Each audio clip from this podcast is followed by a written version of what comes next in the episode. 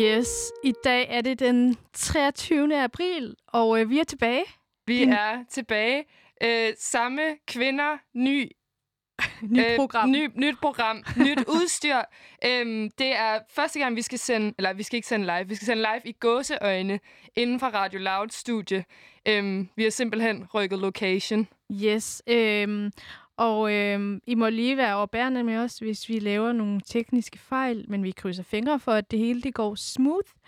Øhm, som det plejer. Læn dig tilbage, sk- skænk dig et glas vin eller en kop kaffe, øh, og rigtig hjertelig velkommen til Langt til Ligestilling. I dag har vi reality på programmet. Hvad kan reality-tv egentlig? Og øh, hvad ved øh, reality-tv kan være problematisk? Hvordan kan det også nogle gange faktisk være med til at starte en feministisk samtale? Mit navn er Hinda Olat. Jeg hedder Marie Kansel. Velkommen til Langt til Ligestilling. Yes, og det første nummer, vi skal høre i dag, det er den her øh, blanding, den her duo, som er Charlie XCX og Christine and the Queens, som er to kunstnere, vi hører sindssygt meget for tiden. Og de har altså lavet et nummer sammen, der hedder Gone, som vi skal til at høre. Det kommer her. Yes.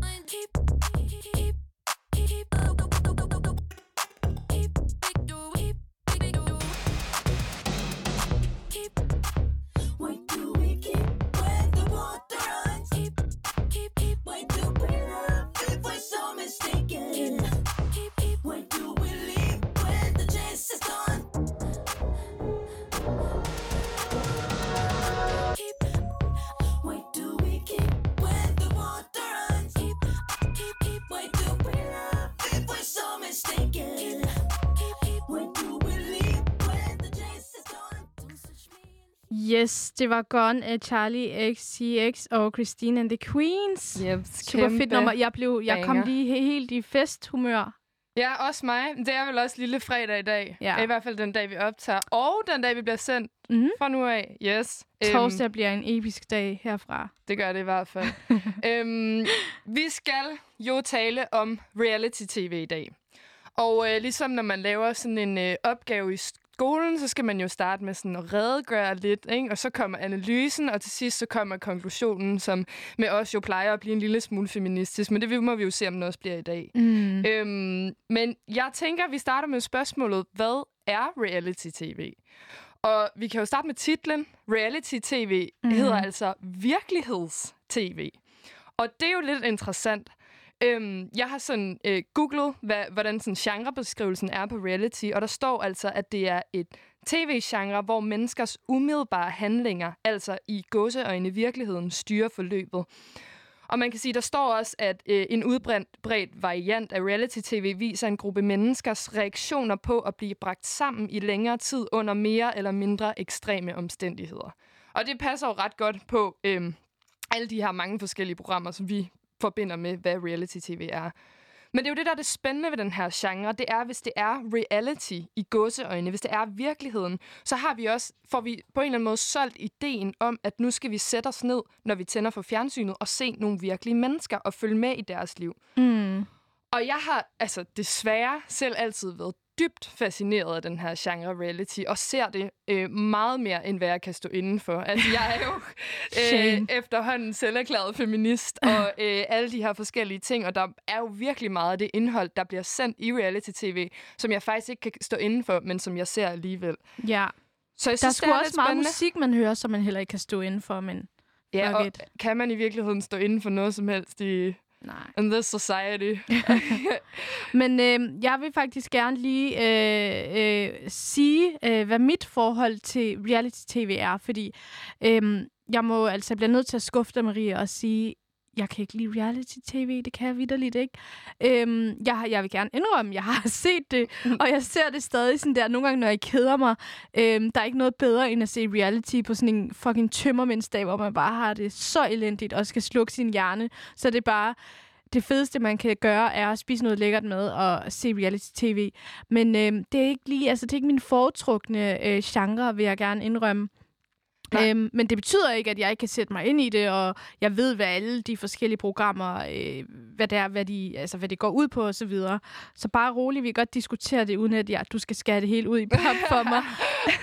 og jeg tænker, at det er jo også det her, der er det sjove ved reality, og det er jo også det, vi skal tale lidt om i dag. Det er jo, at og måske ligesom da vi lavede den der porno, øh, den der episode om porno, ikke, så tænker jeg, jeg tror, der må sidde nogen derude og tænke, altså hvad fanden laver I? Hvis I er feminister, hvorfor sætter I jer så til at se de her ting? I ved jo godt, at I ikke får øh, woke, øh, queer repræsentation i de her programmer. I ved godt, at det ikke bliver det her øh, sprog, hvor man tager højde for, hvilken kønsidentitet man har osv., vi kommer til at se. Så folk, altså, jeg kan godt sådan, høre folk tænke det her med, sådan, hvorfor sætter I jer overhovedet til at se reality eller porno? Hvorfor fokuserer I ikke på noget andet? Mm. Men der har jeg det lidt sådan, at selvom man ikke ser det, så påvirker det os jo fra, altså overalt. Ikke? Det er mm. så meget på sociale medier. Det bliver i talesat i tv'et. Man har øh, vildt mange venner, der snakker om det. Alt det her. De her programmer, der bliver sendt på Netflix eller på DR, øh, nej, hvad hedder det? P- TV3 og, øh, og Viaplay og det her. TV2 også. Det bliver jo, det bliver jo i talsat, selvom man Mm. faktisk aktivt vælger ikke at gide at se det. Ikke? Helt klart, og jeg skal, jeg skal også lige til at sige, at øhm, det der er med det, det er også, at det er jo for helvede underholdende. Altså, det er dybt underholdende. Man kan jo sidde og øh, se syv sæsoner af Keeping Up with the Kardashians, og så er man alligevel heller ikke så meget til reality. Så jeg vil gerne sige, at det, de her programmer, de kan, de er super øh, underholdende, og de udfylder jo det, de skal gøre for seeren. Det er jo at holde fast i seeren, og hele tiden have den der dramatiske effekt, og man bliver helt opslugt. Øhm, så jeg vil gerne sige, at det kan noget. Det, det er ikke noget for mig, men det kan noget. Det kan helt klart noget. Okay, men nu ved jeg godt, at det ikke er noget for dig og det her. Men hvis nu, at du skulle vælge dit yndlingsreality-program, for jeg kan jo høre, at du har set en lille smule. Ja. Hvad vil du så vælge for et program? Øhm, du bliver rigtig skuffet, fordi det er Diva i junglen. Diva i junglen. Jeg synes, det er så sjovt. Altså, det er, det er så useriøst, at det, det er bare underholdende jo. Ej, jeg kan simpelthen slet ikke begynde at fortælle dig, hvor problematisk jeg synes, Steve er i junglen er. Ja, og mit hadeprogram, Okay, hvis jeg må øh, afsløre hvis det, du må være så fræk. det er Paradise. Paradise Hotel. Jeg kan ikke snuppe det. Det kan jeg ikke. Altså, ved du hvad, jeg må sådan der... Jeg vil faktisk sige, at Paradise Hotel var mit yndlingsprogram. og ved du hvorfor? Det er ikke engang... Altså, jeg, jeg, det, jeg synes, det er skide problematisk, og de fleste af mine sådan, mere woke venner, eller dem, der er sådan mere woke end mig, sådan, har sådan boykottet det for lang tid siden. Men jeg synes oprigtigt, at det er spændende at følge med i spillet på Paradise. Altså følge med i taktikken, følge med i, øh, hvem skal nu have brev, og hvem skal starte den der brevkæde osv. Og jeg må altså sige, at mit had-reality-program, kan du gætte, hvad det er? De er i junglen. Det er faktisk Diva i junglen. Ja. Og der, det var også fordi, at det ligesom, altså hele Diva, eller sådan konceptet er jo en latterliggørelse af alt, hvad der er fem, mm. feminint. Og jeg synes bare, bare hele ideen om, at vi skulle have de her divaer, som er som vi også skal snakke om senere, som er de her, der kommer, nogle gange bliver produceret i reality-verdenen, som så kommer ud, og så har vi alle sammen sådan en kollektiv ret til at mobbe. Og det er ofte kvinder, Mm. øh, kvinder eller feminine mænd eller feminine mennesker, som vi så lige pludselig alle sammen får ret til at mobbe, fordi de er dumme, eller de er et eller andet. Og det Ja. er det, jeg synes, der er galt med de Ja, her men bare rolig. Jeg er helt bevidst om, hvor, med, hvor meget misogyni der er i alle de her ting. Øhm, men det er bare min uh, guilty pleasure en gang imellem.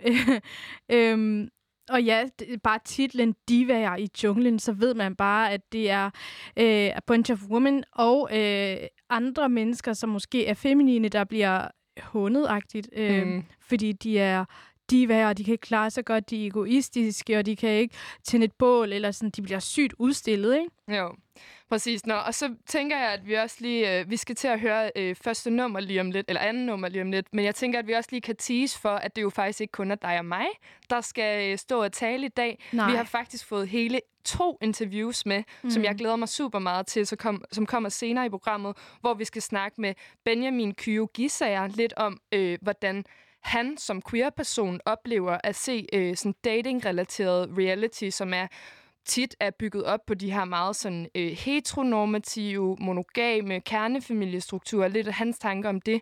Og så skal vi snakke med Elijah Kashmir Ali, som Mhm. også er med i dag, som også skal tale lidt om øh, deres forhold til øh, re- reality-genren generelt, og den sådan manglende repræsentation, de føler, der er i den her genre. Så det kan I altså glæde jer til lidt senere. Woo! Men først skal vi høre øhm, mig, mig, mig med Troy Sivan.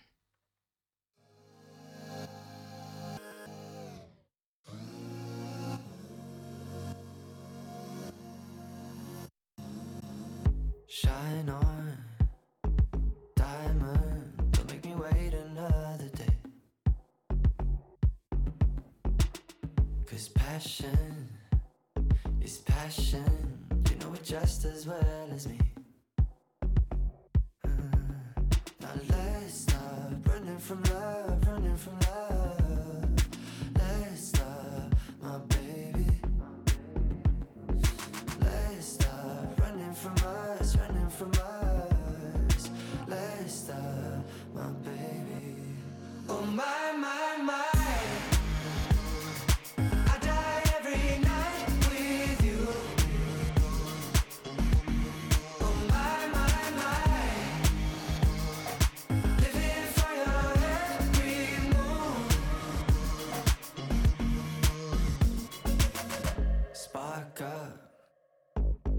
Cut, I've got my tongue between your teeth.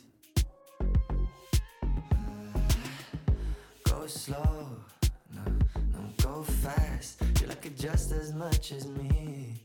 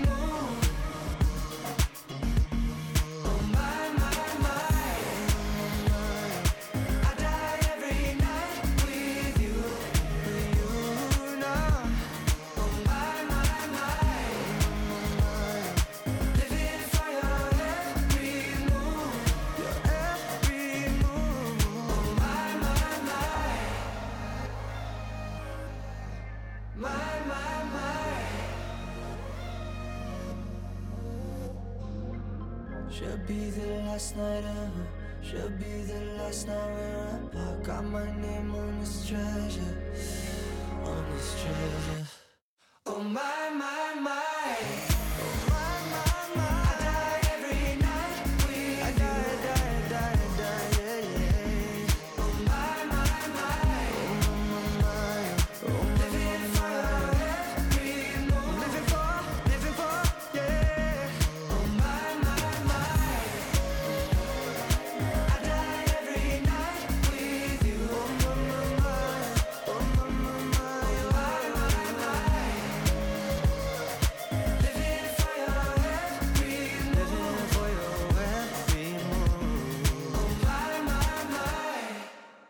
Og det var altså mig, mig, mig af Troy Sivan. Maria, jeg ved, du har nogle eksempler med til mig i dag på, øh, hvordan faktisk øh, kvinder især bliver nedgjort helt ufatteligt meget i den her øh, i det her format og i den her genre. Øh, hvem har du øh, med til mig i dag? Jamen, øh, jeg har lidt, øh, jeg har lidt godter med i dag. Jeg, jeg plejer jo at have eksempler med øh, til, til der altid med forskellige mm. kvinder, jeg synes bliver behandlet uretfærdigt i den her verden. Øh, men, men det er altså første emne, vi prikker hul på her, som er lidt med øh, i forhold til reality og i forhold til hele den her offentlige medieverden. Øh, hvordan kommer misogyni så rigtig i høj grad til udtryk her? Mm. Øhm, jeg tænker måske, at øh, nu har vi jo vores øh, lyttere, som er rigtig glade for, at vi øh, øh, redegør for, hvad de her forskellige begreber er. Så måske vi skulle lige øh, til at starte med understrege, eller hvad hedder det, øh, øh, forklare, hvad øh, misogyni betyder. Misogyni, det er jo øh, en kvindehad, en had til kvinder, en latterliggørelse og nedvurdering. Det er det, der hedder misogyni. Øh, Ja, og det er selvfølgelig, altså, det kan jo godt være svært at afgøre, fordi hvornår er noget, hvornår behandler vi en kvinde dårligt, fordi at hun ligesom bare har altså, gjort noget forkert, og hvornår er det det her direkte sådan sexistiske had mod kvinder. Mm. Men der er øh, selvfølgelig øh, der er selvfølgelig nogle klare sådan øh, retningslinjer eller strukturer, der gør, at kvinder måske har, øh, at der er nogle bestemte punkter, hvor vi synes, kvinder er mere irriterende eller kan gøre værre ting, end mænd kan. Og det er selvfølgelig den misogyni, vi skal prøve at i talesætte i dag. Og den synes jeg i den grad kommer til udtryk i den måde, vi øh, på internettet, øh, på sociale medier, i medierne, øh, med vores venner, i, i tale sætter nogle af de her offentlige personligheder på. Og jeg synes, at ligesom da vi snakkede om patriarkatet, det her med, at der tit er nogle højere krav til kvindelige politikere, om de skal ikke bare være dygtige i politik, de skal også ligesom øh, se godt ud og være borgens bedste babes osv., så, videre. så synes jeg, at vi har nogle større krav til øh, kvinder, der stiller sig op på tv og er Mm. med i de her forskellige reality-programmer. helt klart, helt klart.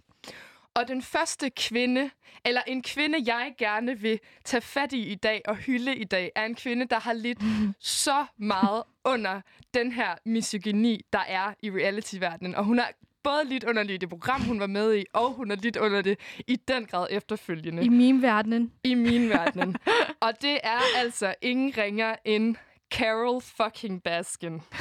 Og hende har jeg taget med i dag. Hun er med i den serie, der hedder Tiger King, som jeg tror, de fleste af os har øh, slået noget tid ihjel her i coronatiden øh, med at se igennem, og haft diverse øh, ubehagelige what the fuck moments mm. gennem den her serie. Mm. Og der På et, tidspunkt, ja. øh, på et tidspunkt, der synes jeg simpelthen, den var for barsk. Altså seriøst, jeg var sådan der... Er. Har det du ikke mig, set der... den færdig? Nej, jeg kan ikke få mig selv til det. Jeg får sådan helt åh, ondt i maven. Men ved du hvad, det kan jeg faktisk godt forstå. Altså, jeg, jeg tror nærmest kun, jeg kunne se den færdig, fordi jeg havde det sådan, at, at, at jeg blev simpelthen nødt til at vide, hvad der skete, men det var fandme heller ikke en rar følelse, jeg Nej. havde i maven bagefter. Nå, men jeg kommer lige med en trigger warning, fordi det, altså, i og med, at vi taler om Carol Baskin, som er den her karakter, der er med i den her dokumentar på Netflix, der handler om de forskellige sådan. Det handler om nogle roadside zoos i USA, hvor der er nogle forskellige ret sørgelige skæbner, ret sørgelige individer. Øh, flest mænd, og så er der hende her Carol Baskin, der også er med i serien. Så det er ligesom det, den handler om. Og grunden til, at jeg laver trigger warning, det er fordi, at hun har altså været udsat for nogle ting. Øh, vi kommer til at snakke om voldtægt og vold i forhold til det her, og trusler og dødstrusler, og jeg ved ikke hvad. Så hvis det er, at man synes, at det er for voldsomt, så må man selvfølgelig øh, gå videre i programmet. Øh, spole lidt videre til, at vi snakker om noget andet. Men hende, jeg starter lige med, for lige at sige, hvad det er, jeg mener med den her misogyni, som jeg synes, der var både i programmet og efterfølgende. Så øh, har jeg taget nogle memes med til dig i dag. Mm-hmm. Og jeg ved jo, at, øh, at du elsker øh, alle mine memes, så, øh, så der kommer lige fire udvalgte her fra øh, de mørkeste kroge af internettet. det første, det er et billede af en tiger, der sidder og skider, og så står der, last known photo of Carol Baskins husband. Undskyld, jeg griner, men det er så fucked up.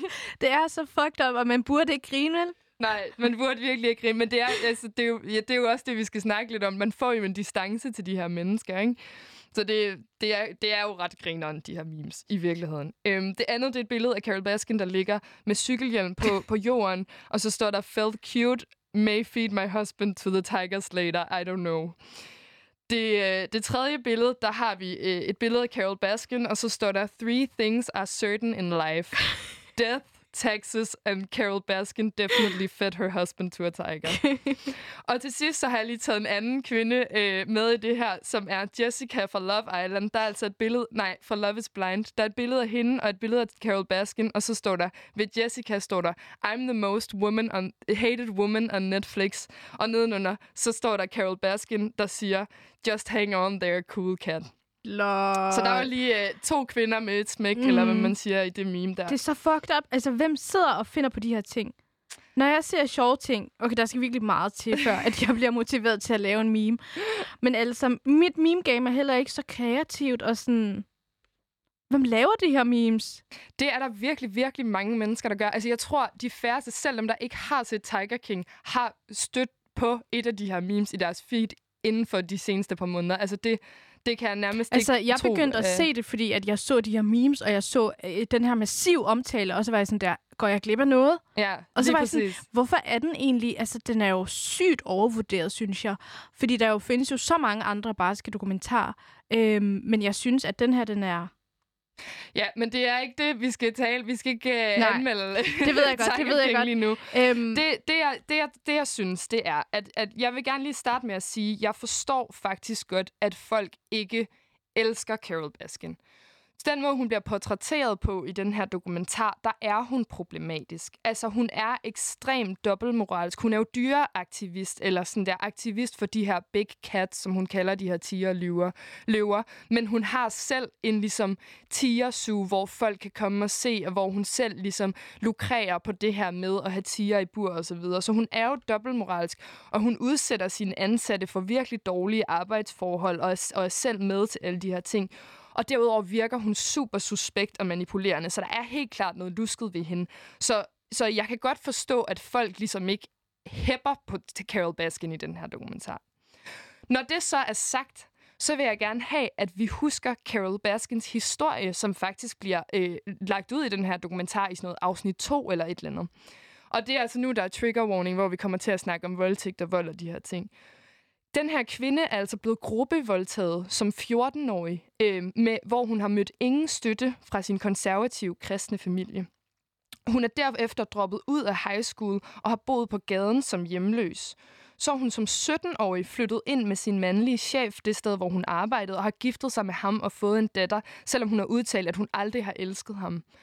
Derefter er hun så flygtet på ham og, fra, fra ham, og i sin flugt på gaden bliver hun så samlet op af Don Lewis, der er 23 år ældre end hende, som hun så flytter ind med og gifter sig med.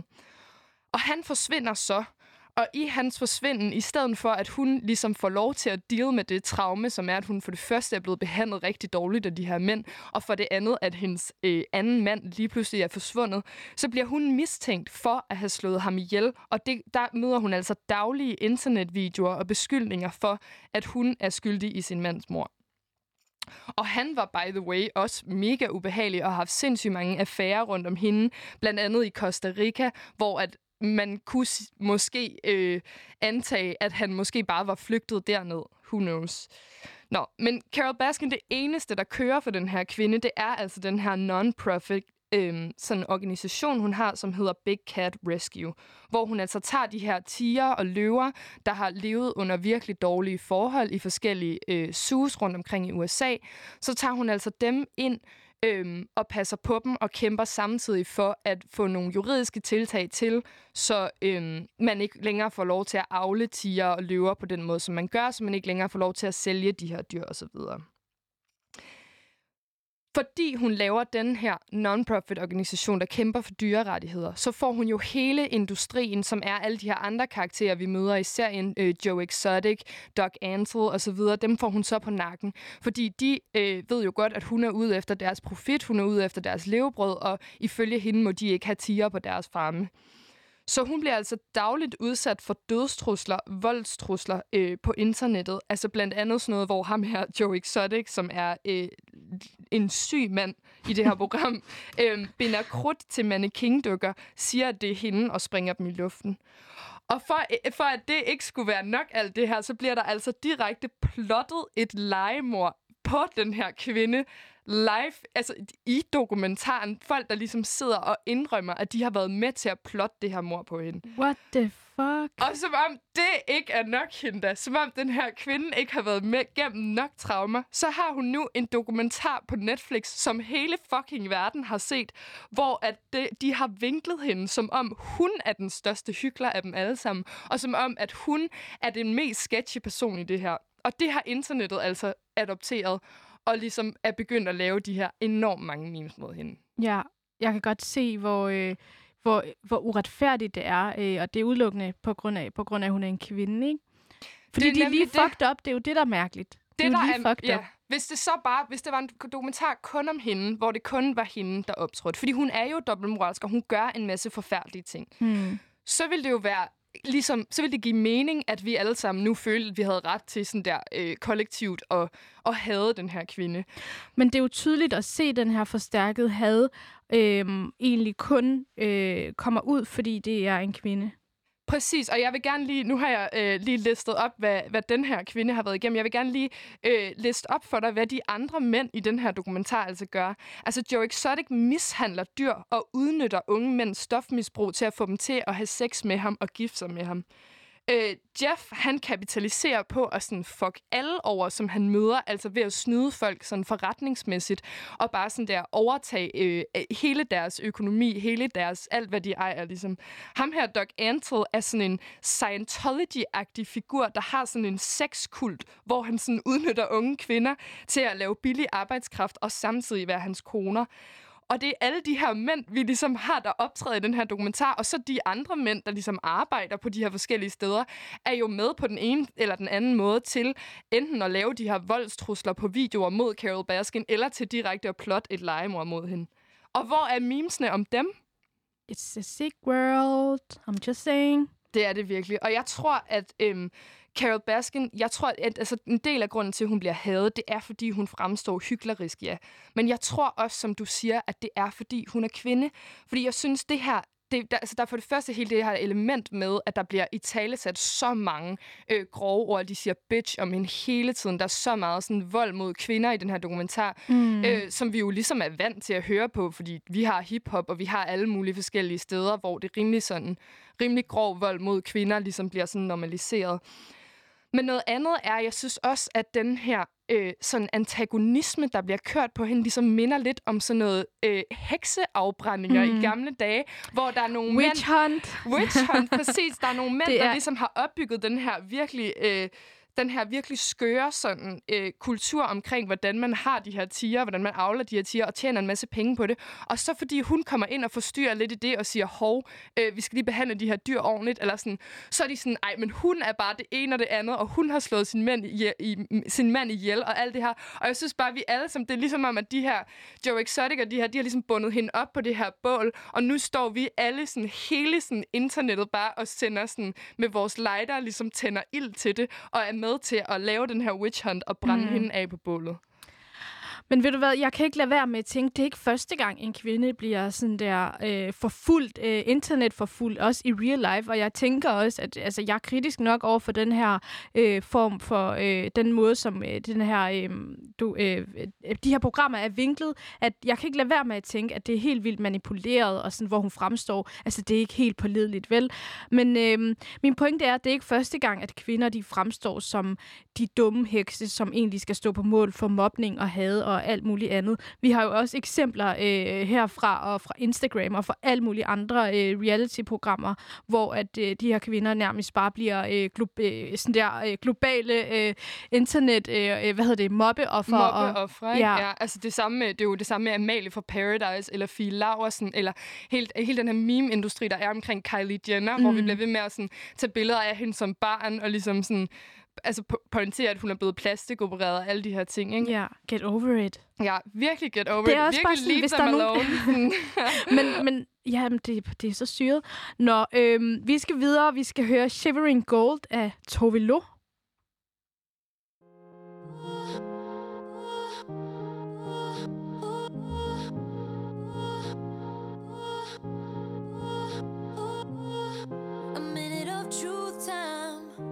Talking about stuff.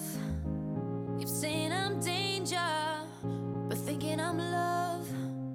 I'm out on the dance floor, drinking my tears, acting all cliche and facing my fears. Curious minds, hearts pounding, fingers in ties, wet dripping.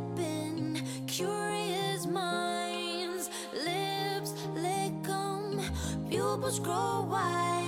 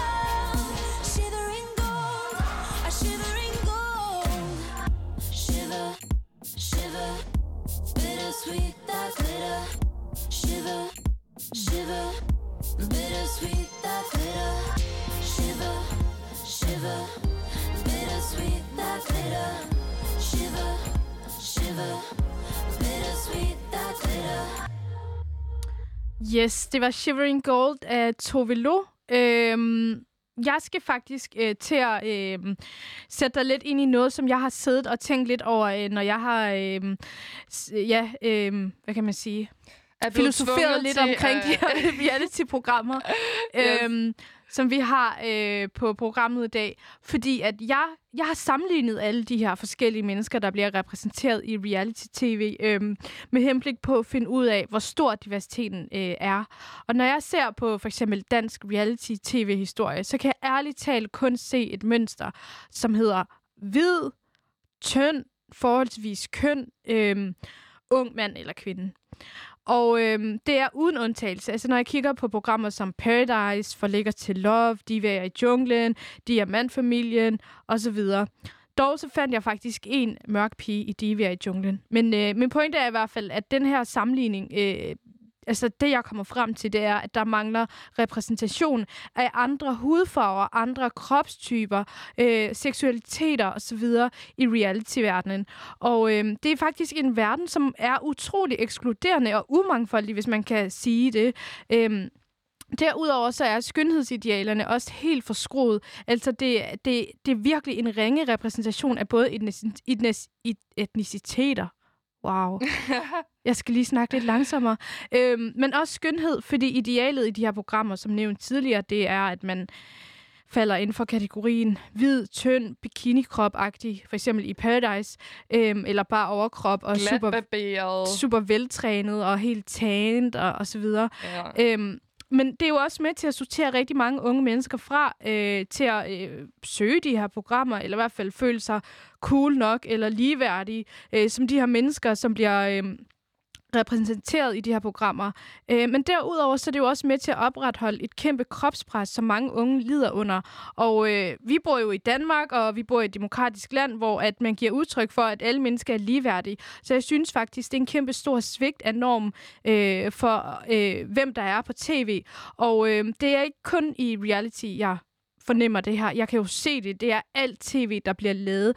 Øh, men øh, nu skal jeg faktisk øh, forklare dig noget andet, som jeg også har lagt mærke til.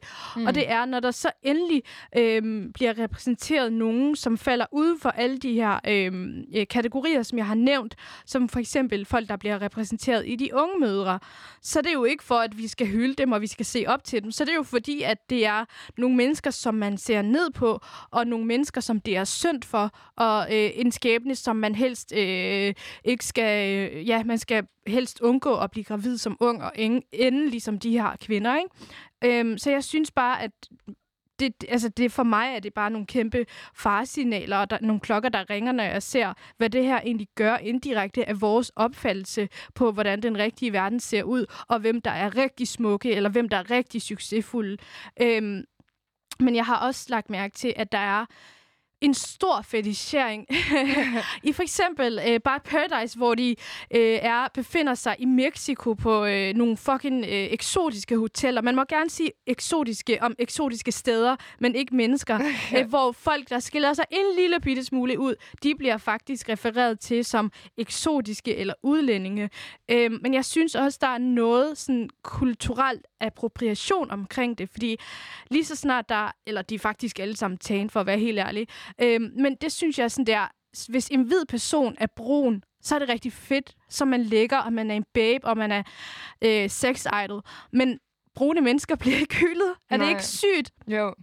Og Det, det synes jeg er spændende, at du synes faktisk, det der med tagen af kulturel appropriation, det tror jeg første til gang, en jeg vis har hørt grad. det. Til en Ja. vis grad. Fordi at Du, selvfølgelig... har, du må jo lige fortælle, hvad kulturel appropriation betyder. kulturel appropriation betyder, at man ligesom frarøver, eller i hvert fald tager en de, nogle dele af andre kulturer øhm, til sig for, for at øh, virke øh, sej og overskudsagtig og eksotisk. Selvom jeg hader ordet eksotisk. øhm, men, men det, jeg skulle til at sige, det er, at for eksempel også i, Kim Kada- øh, i Keeping Up with the Kardashian, hvor Kim Kardashian på et tidspunkt faktisk kommer i syg stor, øh, hvad hedder det, øh, shitstorm, fordi hun har sådan der braids, og hun er helt mørk. Jeg ved ikke, om at det var hendes sådan der, hun havde fået spraytan, eller om de bare havde redigeret de der billeder men hvor hun legit ligner en sort kvinde. Problemet er bare, at hun er ikke en sort kvinde. Og der er jo, altså, det er jo sygt, at i USA bliver folk diskrimineret på deres hudfarve, så hvis en hvid kvinde gør det og kan tillade sig det, så er hun en, der skiller sig ud, og hun fremstår smuk og øh, sprød. Mm. Øhm, og det synes jeg faktisk er sygt unwoke, men jeg ved godt, at de så langt er vi slet ikke nået endnu, at man kan fremhæve de ting og øh, prøve at øh, gøre om på det. Men der er også noget med sprogbruget og alt, altså hele den her øh, industri med, at man selvfølgelig re- reklamer og så videre også bare øh, lukrerer på, at man skal føle sig usikker, og man skal hele tiden føle, at så skal jeg købe den her mascara, fordi der bliver reklameret for den, eller så skal jeg have de her produkter for, at kvinder skal føle sig usikre. Hele tiden sådan der, det er aldrig nok. Du kan ikke have nok makeup, du kan ikke have nok sko, du skal hele tiden ud og have noget nyt, og det er jo det hele fucking reklamebranchen. Hvis du mm. går på gaden, så ser du ikke andet end noget, hvor du enten skal købe noget, fordi en kvinde skal blive smukkere, eller fordi, altså sådan der, hvis du selv skal blive mm. flottere, eller sådan.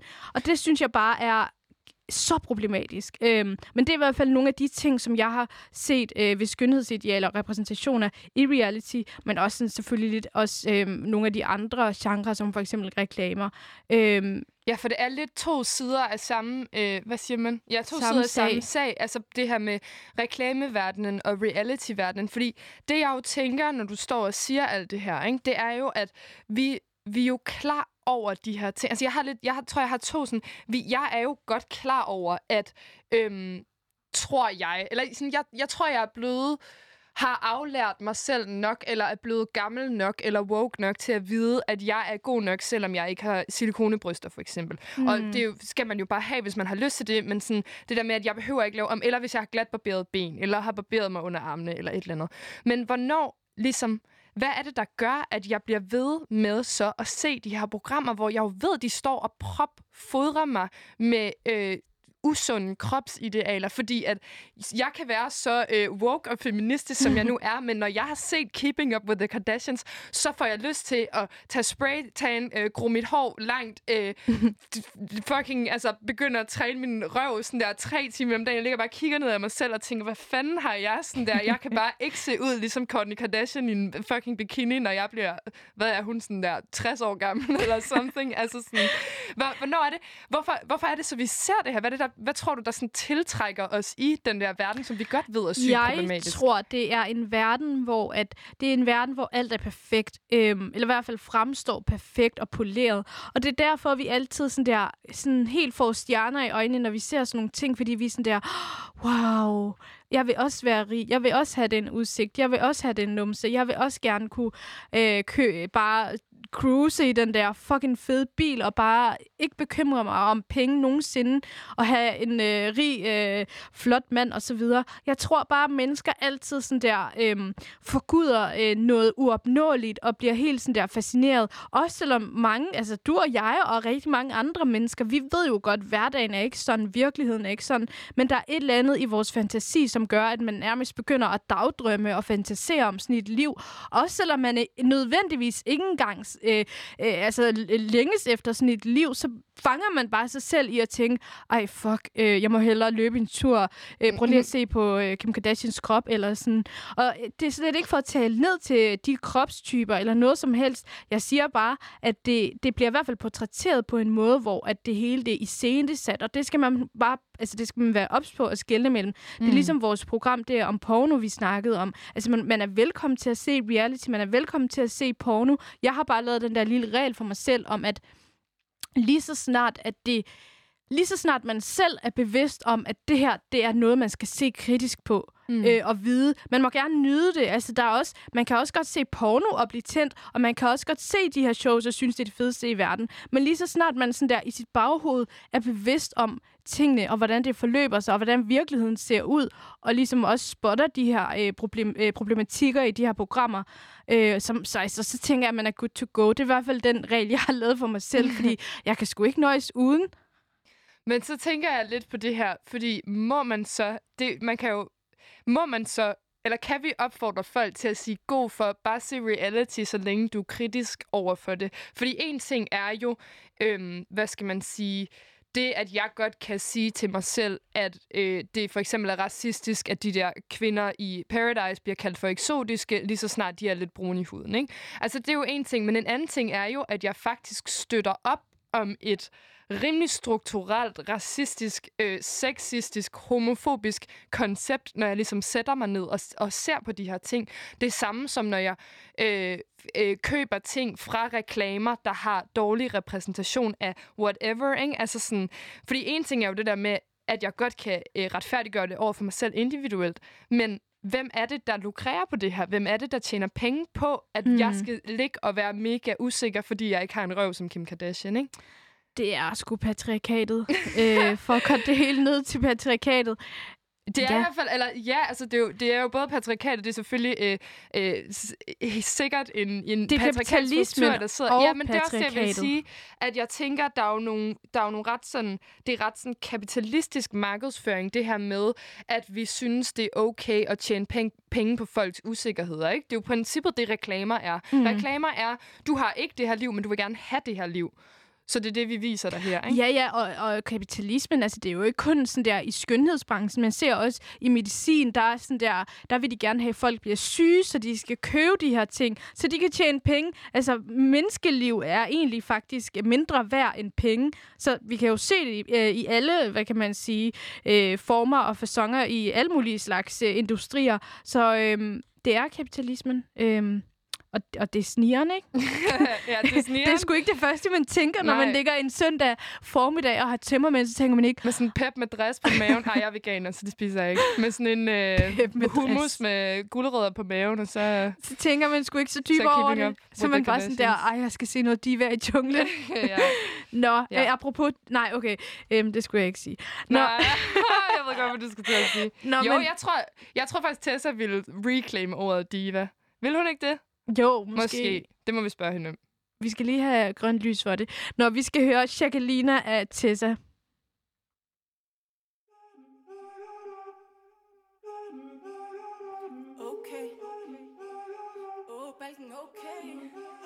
Mommy Jacquelinas hand. Chaps tror vi nem Men vi giver en fuck for en fyr tager hans penge. Mommy Jacquelinas hand. Dominerer sengen Dominerer klubben Pæne piger bliver derhjemme. Mommy Jacquelinas hand. Chaps tror vi nem Men vi giver en fuck for en fyr tager hans penge. Mommy Jacquelinas hand. Dominerer sengen Dominerer klubben Pæne piger bliver derhjemme. Mommy Jacquelinas hand. Lang negl.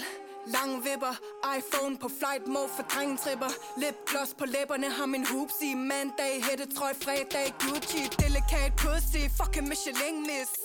Uden på beauty dybt en beast. Check formen, fuck normen. Når jeg ikke er flabet, er det stillhed for stormen. Yeah bitch, fuck hvad de siger. Jeg er sådan der bye bye bye, jeg ved godt at de stiger. Yeah bitch, pussy blokker de piger. De sådan der nej nej nej, mens jeg siger. Hvor min Jacqueline's hand. Chaps tror vi nem, men vi giver en fuck for en fyr hans penge. Mommy Jacquelinas hand. Dominerer sengen, dominerer klubben Pæne piger bliver derhjemme. Mommy Jacquelinas hand. Chaps tror vi nem, men vi giver en fuck for en fyr hans penge. Mommy Jacquelinas hand. Dominerer sengen, dominerer klubben Pæne piger bliver derhjemme. Mommy Jacquelinas hand. Blondiner kører fuld Jacqueline Fuld Jacqueline Fuld, fuld Jacqueline Brunette og blondiner kører fuld Jacqueline Fuld Jacqueline Fuld, fuld Jacqueline hvis du vil have drama, får du drama. Har fået både røv og temperament fra min mamma. Rammer klubben hårdt, de var ikke klar. Ved du det shit, når både mænd og kvinder vil knippe dig? Jeg slappede en fyr, fordi han stønnede Christina. Kom i tanke om, jeg gav ham et falsk navn Ægte Jacqueline Man kan ikke finde en mand på Tinder, når man er så kendt Og jeg ved ikke, om jeg vil have en kast eller en assistent. Spørg mig, hvad jeg leder efter i en partner. En, der ikke er ligesom mig og dater fire andre. Jeg kan æde dig op, eller hvad din lille killing knipper Der betaler din taxa, kalder det ligestilling.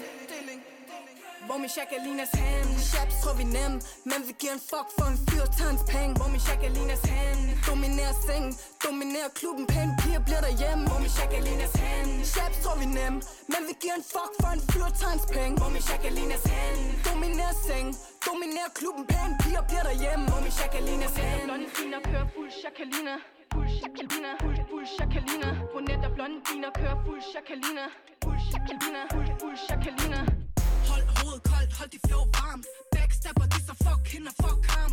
Fuck fortiden kigger frem. Stemmer kun tilbage for at tjekke om røven stadig er stram Jeg sagde, hold hovedet koldt, hold de flow varmt. Backstabber de så fuck hende og fuck ham. Fuck fortiden kigger frem. Stemmer kun tilbage for at tjekke om røven stadig er stram. Jacqueline.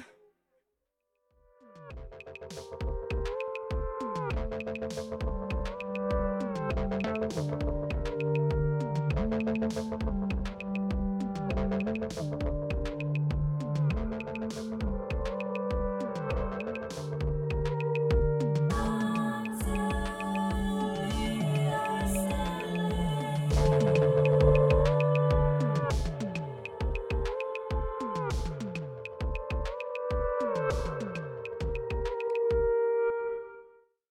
Yes, det er stadig øh, langt til ligestilling, du lytter til her på Radio Loud med mig, Marie Kansel, og min smukke medvært. Hinda Olat. Yes, og i dag, der taler vi altså om reality-tv. Øhm, vi taler faktisk om det, fordi at der lige har været øh, finale i Paradise Hotel øh, her samme dag som, hvad var det, den 16. april eller sådan noget. Den 20. var det vist Den nok, 20. tror jeg. Nå ja, 420. Ja. Ja. Nå, ja. Men Var i det hvert det? Ja, det Ej, tror det jeg. var den, nej, det var dronningens fødselsdag. Det var samme dag som dronningens fødselsdag. Ja. skæbnesvanger dag. Og øh, efter det, så har jeg simpelthen øh, kørt Hindas ører af med, hvor mega unfair det var, at Jonas smed kuglen og, Og vandt bliver- de her 200.000 kroner øh, og, du, og du bliver faktisk nødt til at fortælle, øhm, hvilket stort projekt du har kastet dig ud i, øh, med at få involveret nogle øh, store øh, mediehuse til at dække den her finale. Jamen, jeg har faktisk lige fået øh, en, god, en mail fra min gode ven Politikken, der for, øh, jeg ved ikke, 10. gang i mit liv skriver, Hej Marie, øh, vi har desværre ikke tænkt os at bruge dit debatindlæg om, at øh, Jonas vandt øh, Paradise på grund af patriarkalske strukturer. Men tusind tak for dit indlæg. Og den har jeg altså fået et par gange efterhånden, but I don't give up. Sådan der. Nu Jeg har tror jeg på landet dig, et radiovært job på øh, Radio Loud, så nu tænker jeg sådan der, min Jeg næste, tror på dig. mit næste forsøg, det er politikken. Keep going. En dag skal du nok komme med din øh, Paradise, øh, dit Paradise-indlæg. I believe in you. Jeg er så glad for, at der er nogen, der tror på mig herude. Men så var jeg random det i radioen i stedet, tænkte jeg. Så det har jeg altså valgt at gøre. Ja, Øhm, ret og det har privilegeret vi valgt at faktisk. gøre. Ret privilegeret, det er det. Man må bruge sine privilegier, når man har dem, ikke?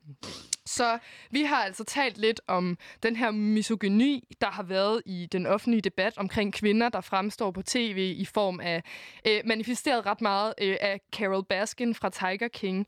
Og så har vi talt om skønhedsidealer, øh, og vi har talt lidt om de sådan, hvem det er, der tjener penge på, at vi skal ligge og være så usikre omkring vores kroppe, hvilke kroppe det er, der bliver vist på tv osv. Og nu skal vi altså til at tale om noget, som jeg synes er skidespændende. Fordi, Hinda, jeg ved, at du har tænkt virkelig meget over det her med, hvordan forskellige klasser bliver portrætteret i Paradise Hotel. Nej, ikke i Paradise, i reality-tv. Jeg ved godt, Paradise er det eneste, Det er du tænker er det på. nu er det på hjernen.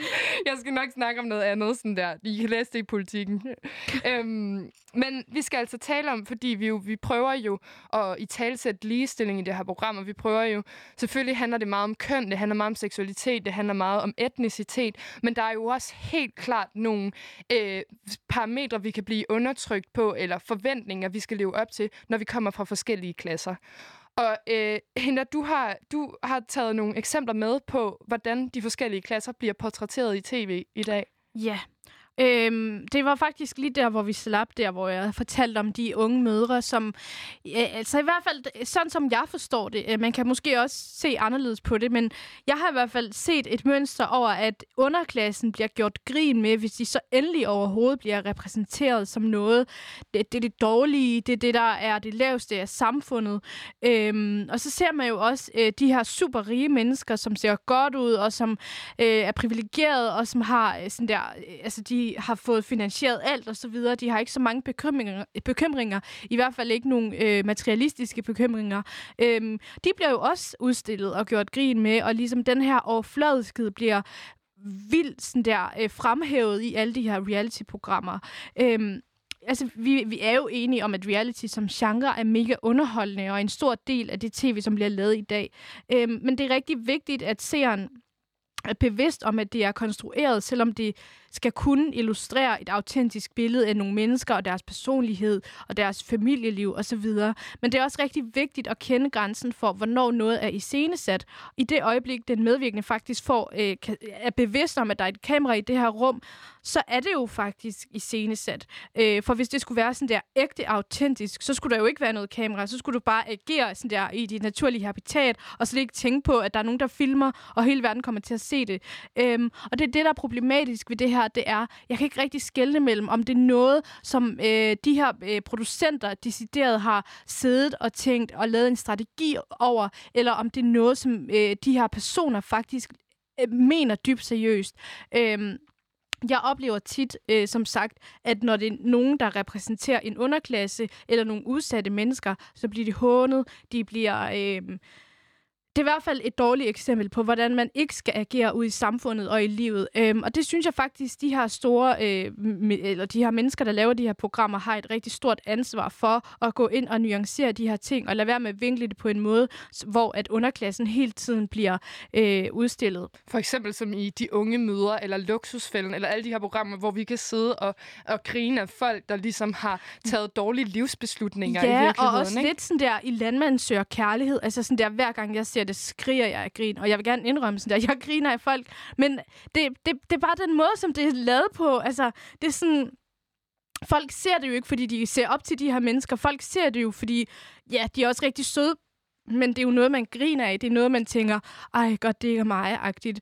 Øhm, men altså, det bliver i hvert fald meget øh, spillet på usikkerheder og sådan rigtig cringe øjeblikke. Mm. Øhm, og øh, derudover så er der jo også rigtig mange programmer, som øh, viser øh, rige mennesker, som har det godt og så videre, og som er super snobbet, eller i hvert fald øh, virker super snobbet og øh, helt øh, vanvittige. Øhm, for eksempel Diamantfamilien og Fars Pige. Jeg ved godt, Fars Pige er øh, en dokumentar, og det er ikke sådan helt øh, passer ind i den her reality. Men det er jo altså sådan, dokumentar skal jo kunne vise os sandheden, hvor at reality skal... Øh, skal vise, øh, eller skal underholde os, der synes jeg faktisk, at altså, jeg ved det ikke, den måde, som Fars Pige og Diamantfamilien og Keeping, Keeping Up with the Kardashians bliver, det er sådan der, man får nærmest et had til de her forældre, fordi det, der er et eller andet, der er sygt problematisk med den måde, som de opdrager deres børn på. Øh, og nu vil jeg gerne lige tage udgangspunkt i øh, Fars Pige, men øh, jeg kan se der, du ser lidt tøvende ud. Ja, jeg øh, tager lige prøv at snakke om Fars Pige først, så har jeg noget, jeg vil gerne vil tilføje. Ja, men altså udstillingen af rigdom kommer jo i form af de her menneskers dumhed, som hele tiden skal fremhæves. Øh, og jeg er helt bevidst faktisk, ja, nu ved jeg ikke, om jeg tager fejl, om det er mig, der er super analyserende, men jeg er helt bevidst om, at de her medvirkende, de får at vide, at de skal spille en lille bitte smule dummere, øh, end de måske kan fremstå. Øhm, og da jeg så Fast Pige, så var jeg faktisk underholdt, og det var en god underholdning. Altså, jeg var nysgerrig, legit. Jeg var nysgerrig på det her liv, fordi de rige, og jeg ved ikke, om de er rige, men de, de ser rige ud. Øhm, og så er det en realitet, som er rigtig fjern fra min, når noget ikke er det samme som mit eget, eller når noget, øhm, når noget i hvert fald er altså, når noget er anderledes, så interesserer det mig super meget. Øhm, og græsset er altid grønnere på den anden side, så Mhm. man ser det jo og tænker, damn. Øhm, men altså, det, der udspiller sig i, far, øh, i Fars Pige, det er, at det er en sjov og spændende verden at følge med i. Øhm, der er ikke så meget drama, og det er jo faktisk, altså selvfølgelig, det er jo en dokumentar, der skal vise øhm, rigtige mennesker og deres liv, øh, og skud ud til der træ for at vise så mange forskellige menneskers liv. Øhm, men så synes jeg også, at der er noget, der provokerer mig helt fucking meget. Undskyld, jeg banner.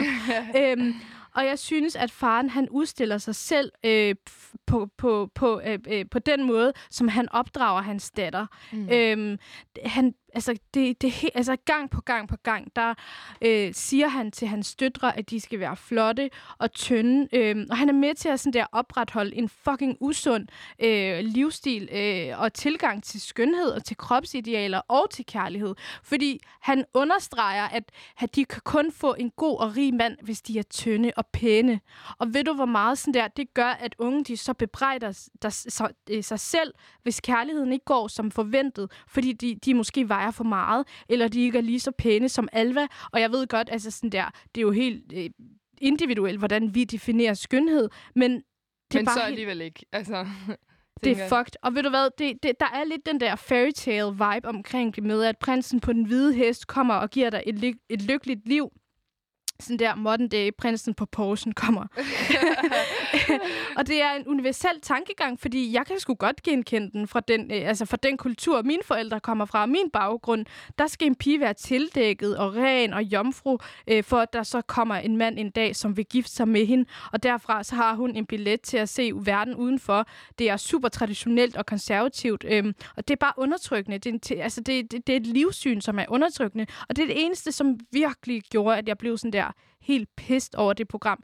Men øh, jeg vil gerne indrømme, jeg nød det. Jeg kunne godt lide det. Jeg kan godt lide Alva. Hun sagde også til sidst, far, det handler ikke kun om, øh, øh, om hvem der skal giftes med mig. Det kan være lige meget. Og der var jeg sådan der, det gjorde det hele værd Ja. for mig at se, fordi Yes, jeg blev girl. sådan Ja, så jeg vil ønske, de sådan havde gødet den der side af hende lidt mere, så, det, så hun ikke bare fremstod som en eller anden uopdragen ung teenager, der var sygt snobbet og øh, irriterende. Øh, så hun har også nogle gode ting, hun havde at øh, skulle sige, men jeg føler bare, at det bliver helt sådan vinklet på en måde, hvor de her mennesker, de, får, de kommer bare ud på den anden side og ligner nogle skurke og nogle utaknemmelige, grådige mennesker. Øh, og det er det, jeg synes, der er problematisk. Jeg ved ikke, om de her mennesker, der laver de her programmer, tager det til sig, men... Men jeg tænker bare, Hinda, at vi er jo feminister, ikke? Mm-hmm. Og vi kritiserer privilegier, og jeg tror også, at man kan sige, at vi kritiserer rigdom i hele vores sådan politiske overbevisning. Så må jeg ikke spørge dig, om det måske ikke i virkeligheden er ret fedt, at der er programmer som for eksempel Fars Pige, eller som Keeping Up with the Kardashians, og der er også det her andet program, der hedder, hvad hedder det, The Simple Life, som ligesom er Paris Hilton og øh, Nicole Richie, der skal, der ligesom sådan går rundt og opfører sig helt sådan forkælet og rigt og sådan noget. Er det ikke ret nice, at vi får sådan en kollektiv sådan lidt gør grin med de rige mennesker, gør grin med den her materialisme, den her form for kønsroller, øh, som der optræder i de her forskellige programmer, så kan vi måske bruge det til at, at, at tænke over det der. Altså måske starter det netop en samtale om, hvor fucking privilegeret mange øh, danske piger er, hvor fucking privilegeret mange folk rundt omkring i verden kan være de rigeste i USA osv. Mm. Er det ikke på en måde? Jeg Fordi tror- jeg tror da ikke, at der er særlig mange, der ser de her programmer og virkelig tænker, øh, fuck, de nice, alle dem, der er med. Eller sådan. Jo, det tror jeg da. Altså, der er jo mm. så mange, der ser Keeping Up with the Kardashian og tænker, yeah, fuck, jeg skal bare være ligesom Kim, øh, Chloe og Kim og Courtney og Kendall og Kylie og ser op til det der liv og sådan der, jeg skal have en sort wig, og jeg skal træne og lave squats og spise. Mm. salater hele tiden og sådan der. Jo, jeg tror faktisk... Men i forhold til fars pige, altså i forhold til fars pige, der synes jeg, at den, det, det er blevet mødt af, at der er en kæmpe shitstorm af folk, der er sådan, det her er bare for voldsomt, og det her er bare det ene og det andet. Men det er jo voksne mennesker som du og jeg. Der sidder også mange unge og ser op til det her faktisk. Det Ja. tror jeg. Altså, jeg har en lille søster på 17. Øhm, jeg ved godt, at hun måske ser på det og synes, at det er lidt forkælet, det der. Men for at være ærlig, så tror jeg, at hendes sådan der mål, eller hvad hedder det, hendes øh, folk på hendes alder, de kan godt se på det og tænke, ej, jeg vil også ønske, at jeg var sådan der. Ja. Og det er ikke fordi, at altså, de kan godt se, at hun er ikke særlig sød mod hendes far for det første, og sådan nogle ting, men jeg tror også, der er mange unge, som ser op til det og bliver sådan helt motiveret til at skulle blive rige en dag øh, og starte deres make-up. Vi kan jo ikke alle sammen starte en make-up-linje Der er et op. Nej. og jeg føler, hun har set op til Kylie. ja. Fordi hun var sådan helt Kylie-agtig. Mm. Og man kan også sige, at ligegyldigt igen den her med, ligegyldigt hvor kritisk man, hvor kritiske briller man ser noget på, så det her med, at vi bliver så fodret fra højre og venstre og oppefra og nedefra, og altså sådan der med de her forskellige tynde, tynde, øh, lækre, tan, babes, øh, bla bla bla, der lever op til nogle meget specifikke kønsroller, det gør jo bare noget ved os. Det gør det helt klart. Yes, og øh, vi skal faktisk høre How to be a Heartbreaker af Marina and the Diamonds.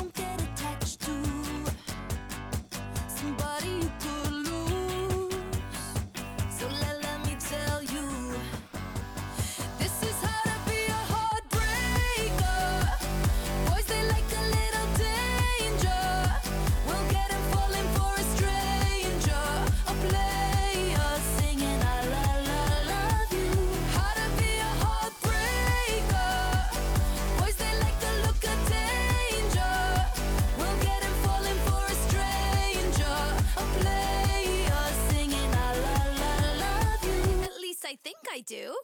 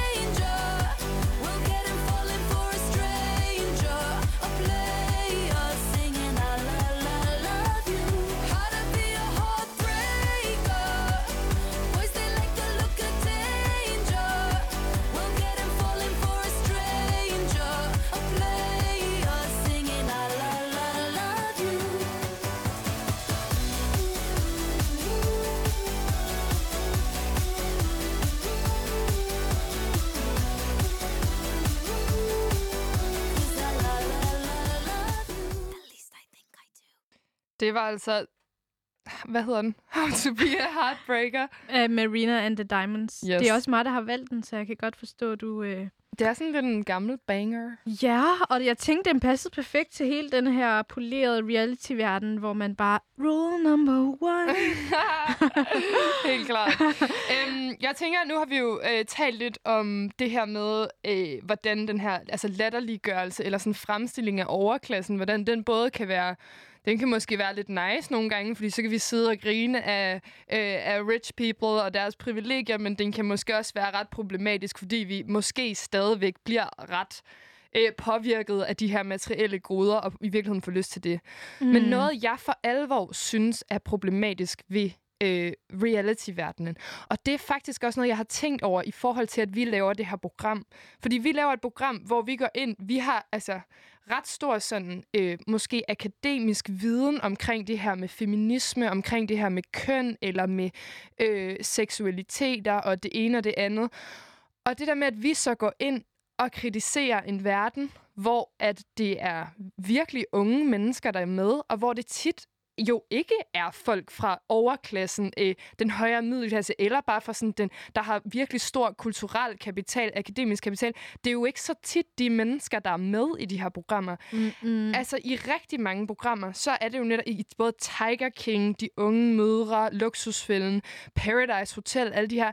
Det er folk, der kommer fra Altså nogle gange, altså det er selvfølgelig, det, der er lidt sådan, der er forskellige mennesker, ikke? Nogle af dem er virkelig sådan ude at skide med stofmisbrug og socialt belastet baggrund og sådan noget, men andre er i hvert fald helt klart nogen, der ikke har gået i skole i lang tid, og så sidder vi alle sammen og ser de her Paradise-afsnit, hvor at Amalie ikke ved, hvad en russisk roulette er, og ligesom griner af det. Når man sådan, den der måde, hvor at reality-verdenen ligesom tager fat i sådan lavere middelklasse, underklasse mennesker, og så skal vi alle sammen sidde og underholdes på, enten at de tager dårlige beslutninger i livet, eller, eller Eller- på, at de ikke har det rigtige sprog. Ja, at de sprogligt sådan der fremstår uintelligente, fordi de kommer til at sige sådan der en eller et, eller sådan, hvor faktisk, jeg har lagt mærke til, at når andre sådan der øh, alvorlige mennesker, eller folk, der bliver taget seriøst, kan sagtens lave de der fejl, de bliver bare klippet væk, fordi det er ikke det, vi skal fokusere på. Men det er som om, at hele det, kernen i alle de der ting, det er øh, deres øh, sproglige fejl, og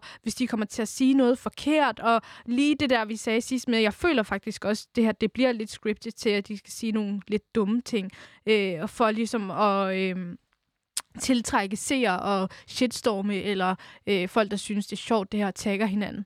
Øhm, så det, det har jeg lagt mærke til. Især sådan der, de unge mødre, og med Amalie og Fia Laversen, men også nogle andre piger, prinsesserne fra bloggen, øhm, de kommer jo for en virkelig barsk verden. Øhm, og jeg synes, det, den, den, den dokumentar, den var sådan der en game changer, synes jeg. Ja, for det synes jeg faktisk også er noget andet. Altså, jeg synes jo, der er, der er jo forskel på de her programmer, hvor det ligesom er meningen, at der er en eller anden form for latterliggørelse af nogle mennesker, der øh, har det svært på den ene eller den anden måde. Øh, men det synes jeg jo ikke, prinsesserne fra blokken er. Nej, overhovedet ikke. Men det er derfor, jeg siger, at det var en game changer, fordi det er nogle mennesker, man er vant til at blive gjort grin med. Men nu blev det sådan der, man, jeg fik jo sådan der, jeg græd, og jeg fik så meget sympati, men det åbnede også mine øjne op for, øhm, hvad de her piger har været igennem. Fordi lad os lige være ærlige, det var de piger, der blev kaldt sminkedukker og popduller, og jeg ved ikke hvad. Øhm, og jeg, jeg så dem aldrig sådan der efterfølgende, fordi man godt vidste, hvad det var. Altså, det var kun facaden, det der. Jamen, man vidste godt, hvad der lå bag i, og altså, jeg fik sådan helt ondt i hjertet, da jeg Mm. øh, især Simones fortælling, hvor jeg var sådan der, Ja, jeg, har, jeg kan ikke huske programmet så godt, men jeg kan godt huske, at det også virkelig rørte mig, da jeg så det. Mm. Og det er jo også det, man skal tænke over. Altså nu står øh, jeg står her med sådan mit karseklippet hår og uden make på og kritiserer nogle bestemte skønhedsidealer. og sådan, øh, altså den her, den her altså, feminisme, der også kan blive sådan ret, og kritisere Paradise for, at de ikke er queer-bevidste nok, ikke er woke nok osv. osv.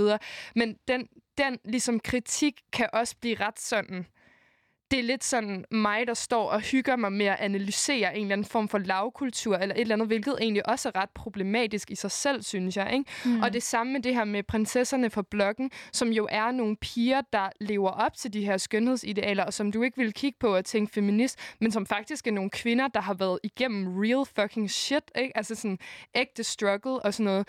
Og jeg synes lidt det samme med... Øhm, Familien fra Bryggen, som også er et ret fedt program til ligesom at portrættere nogle mennesker ret autentisk, som ikke er de mennesker, der lever op til samfundets sådan normale sådan, eller normbaserede succeskriterier. Ikke? Nej. Det er ikke en eller anden, øh, øh, der har lavet sit eget firma, og nu sådan, har et eller andet øh, lækkert øh, kontor inde på Christianshavn. altså, sådan, det er, altså, du ved, det er sådan der, det er ægte mennesker, så det kan ligesom gå begge veje i de her programmer, ikke? Ja, helt klart.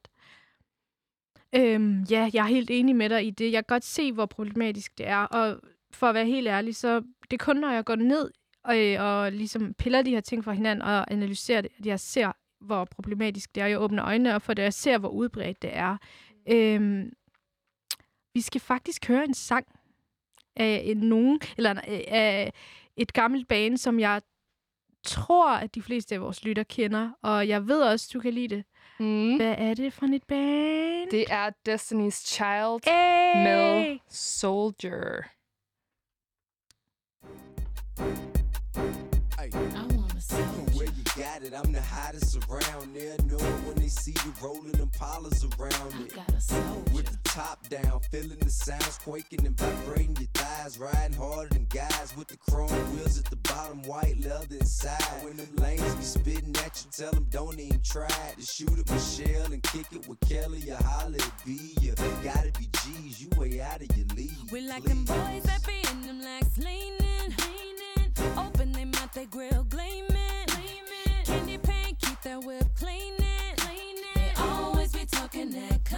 Slang. We like beat that beat in the back beating. I be so low from that chiefin'. I love how he keep my body screaming. A rude boy that's good to me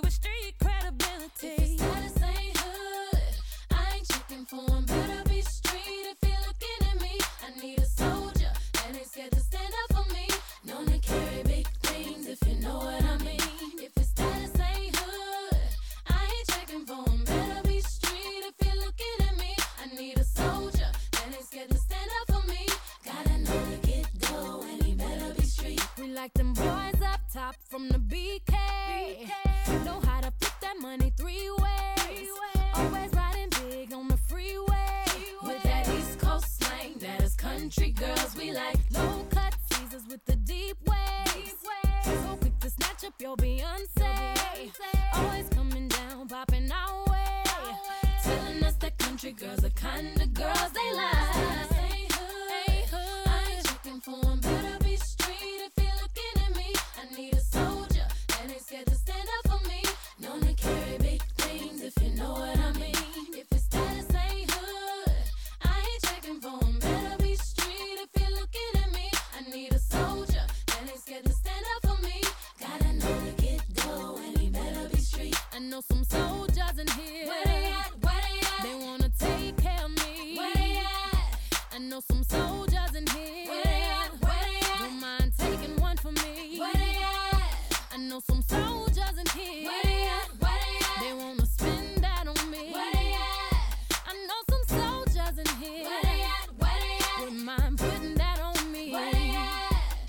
To the speakers, keep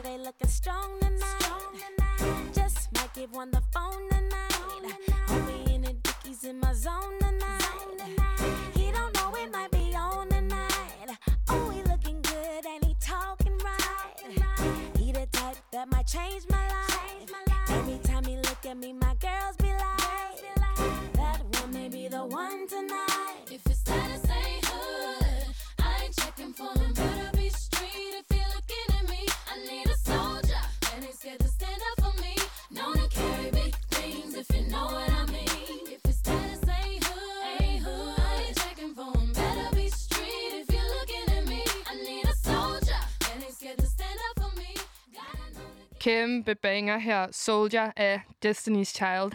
øhm, Skal du have en soldier for East- Coast? jeg skal helt klart have en Soldier for East Coast. øhm, hvad hedder det? det? Vi taler jo, vi, du lytter stadig til Langt til Ligestilling med øh, mig og Hinda, som taler om reality programmer i dag. Og nu skal vi til at tale om den del af reality, som vi ikke har snakket om endnu, men som er mega populær. Mm. Det er altså dating-baserede reality-programmer. Hvordan finder man kærligheden, Hinda? Der er jo sindssygt mange singler øh, rundt omkring, der øh, fordi at de ikke har fundet den eneste ene prinsen i den hvide Porsche og så videre og så videre Prinsen i en hvide Porsche. melder sig til de her forskellige eksperimenter øhm, for, øh, for at få opfyldt deres tanke om, at nu skal de udfyldes af det her andet menneske, øhm, og nu skal de altså finde den rigtige kærlighed. Og lige så snart der er noget, der hedder at finde den rigtige kærlighed, mm. så er der jo noget, nogle alarmklokker, der ringer i mig som feminist. Ja, fordi jeg er sådan der, hvem er du til at definere, hvad den rigtige kærlighed er, var? Lige præcis. Og det er jo det, der er med alle de her programmer. Altså Gift ved første blik, Love is Blind, Paradise Hotel, øh, Love Island, alle de her forskellige eksperimenter. Det er jo, at det er nogle super normbaserede strukturer, der bliver stillet op for, hvad øh, kærlighed er. Mm. Det er, og nu vil mine forældre være sådan, ja, ja, Marie, du er så ung at høre på, og bla, bla, bla, bare vent en eller anden dag, der vender, ender du ligesom os med sådan der, Villa, Volvo og vores. Lad os nu se. Det, kan godt, det er måske derfor, jeg stadig er single, fordi jeg er så kritisk, så måske en dag, så får jeg nok, og så tænker jeg, okay, fint. Du skal Villa. bare give dig over til øh, din kønsrolle og alt det der ægteskab og så videre. Ja, mine forældre, de har også bare prøvet at overbevise mig sygt lang tid om, at jeg ville være så meget lykkeligere, hvis jeg bare levede, som de gjorde og hørte efter, ikke? Du må melde dig til gift ved første blik. Men for at man overhovedet kan melde sig til gift ved første blik, Kinda, så Mhm. øh, har jeg øh, ligesom prøvet at analysere lidt, hvad det er for nogle kriterier, der skal til. Mhm. Du skal jo være heteroseksuel for det første, så allerede der vil jeg ligesom ikke kunne være med. Øhm, så skal du øh, gå 100% ind for at være i et monogamt forhold. Og det er altså så monogamt deres forhold, at det er ikke bare sådan, at de kan lære hinanden at kende i de her programmer. Nej, nej, det er sådan, at der er jo psykologer, der sidder og finder personer og ligesom matcher dem sammen, så de kan udfylde øh, to stykker af samme øh, sandwich, jeg ved ikke, hvad man siger. Hell Øhm, no. Det kommer heller ikke til at ske for mig. Så det er allerede der, der er jeg også sorteret væk, ikke? Ja, og så er det jo altså ægteskabet, øh, og ikke mindst, hvad jeg plejer at kalde for ejerskabet, der kommer til at være hele, hele kernen for de her forskellige programmer. Og sådan er det jo i dem alle sammen. Altså i, i Love is Blind var der en biseksuel mand med, og det eneste, der skete ved ham, det var, at øh, kvinden ikke ville gifte sig med ham, fordi han ikke havde sagt det til hende tidligt nok. Noget andet er i Love Island, er der også en gang imellem en biseksuel kvinde med, hvorefter hun bliver sindssygt feticheret Ja. øh, for at være den her, ej, så frægt, at hun er sammen med kvinder og sådan noget. Så det er altså, som øh, queer-person, eller bare som feminist, så bliver man altså lidt øh, triggered af alle de her sindssygt heteronormative, øh, monogame, kernefamilieagtige strukturer, der bliver sat op på vores datingverden. Men det er jeg slet ikke øh, den bedste til at snakke om i dag, fordi jeg har faktisk lavet et interview med Benjamin, som øh, er queer-person, og som har en masse holdninger til de her forskellige øh, reality-programmer. Og jeg lavede det altså lidt tidligere, øh, så der er en lille smule dårlig lyd. Men jeg tænker bare, at øh, vi sætter interviewet på, og så hører vi det simpelthen her.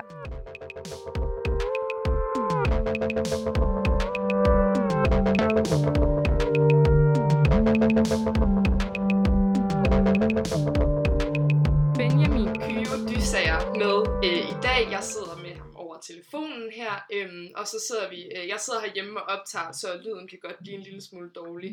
Øhm, men det er altså super vigtigt, at vi har dig med i dag, fordi at vi to sammen skal prøve at tale lidt om det her med, hvordan det føles at være queer-person, øh, og se det her dating-baserede reality-tv, som jo altså ikke bare fylder meget i kraft af, at det ligesom bliver sendt i tv'et, og det er på, for, på forskellige sendeflader, men også fylder meget, fordi at det påvirker den offentlige samtale. Der er mange mennesker, der ser det, og det påvirker måske også vores venner og familie, eller alle de mennesker, vi følger på sociale medier og sådan noget. Øhm, men Benjamin, du kan starte med at fortælle lidt om dig selv, og hvorfor du er ligesom investeret i den her queer-kamp, eller den her kamp for ligestilling. Øhm, jeg er investeret, fordi det selv øh, hører til LGBT, øh, QIA plus miljøet. Øhm, er sammen med er kæreste med en mand, og har, ja, er homoseksuel. Øhm, jeg tror helt klart, det er derfor, jeg investerer mig i den her snak og debat. Ja, helt klart. Og øh, du, øh, nu må jeg jo lige spørge dig sådan, om, om du ser meget reality-tv. Jeg ser noget, ikke voldsomt meget, øhm, og specielt ikke alt det der øh, meget dating, altså Paradise og Love Island. Det er ikke lige min kop te. Nej, er der en grund til, det ikke er din kop te? øhm, det, altså, jeg synes, det er, for det første er det et latterligt koncept, øhm, og så hele den øh, promovering af øh, sex og druk og mand og kvinde, og det er så kunstigt, som det kan blive. Ja, helt klart. Og det er jo også det, øh, vi ligesom skal prøve at tale om i dag, det her med, øh, hvordan er det alle de her strukturer og de her normer, der ligesom bliver sat op, eller de præmisser, der bliver sat op for pro- programmerne, hvordan er det, de kan være problematiske i den ene eller den anden grad. Men jeg må lige presse dig lidt og spørge dig, øh, hvis nu du skulle vælge dit yndlingsreality-program, hvad skulle det så være for noget? Så er det nok Keeping Up with the Kardashians, eller Real Housewives of Beverly Hills. Altså, det er noget af det mest geniale reality. Okay, så det kan vi, det kan vi ligesom godt acceptere. Og dem, vi, Ja. ja. vi snakker faktisk også om det i det her program lidt, øhm, lidt senere, om alt det her med, med Keeping Up with the Kardashians og sådan noget. Ja. Så der må du lytte med. Øhm, jeg tænker, at vi, øh, vi går direkte til sagen og simpelthen snakker om de her datingbaserede reality-programmer. Øhm, ja. Der er jo her for mig at se i hvert fald nogle bestemte strukturer, øh, nogle bestemte præmisser for, hvad kærlighed skal være i de her programmer. Ikke? Altså, Ja. hvad, hvordan skal folk mødes? Hvad er det for nogle par, der skal sættes sammen? Og der var lige en øh, politibil i baggrunden. Ja, beklager. øhm, hvad, altså, hvordan er det sådan, de skal ende? Hvad, hvad er succeskriterierne for de her forhold? Og der tænker jeg jo på programmer som Gift ved første blik, som Love is Blind, øh, Love Island, alle de her forskellige ting. Øhm, men hvordan oplever du som queer-person ligesom denne her del af reality-verdenen? Altså den her dating-baserede, sådan seksuelle del af reality-verdenen? Jeg tror helt klart, det er med til at øh, fremme øh, og vedligeholde nogle normer.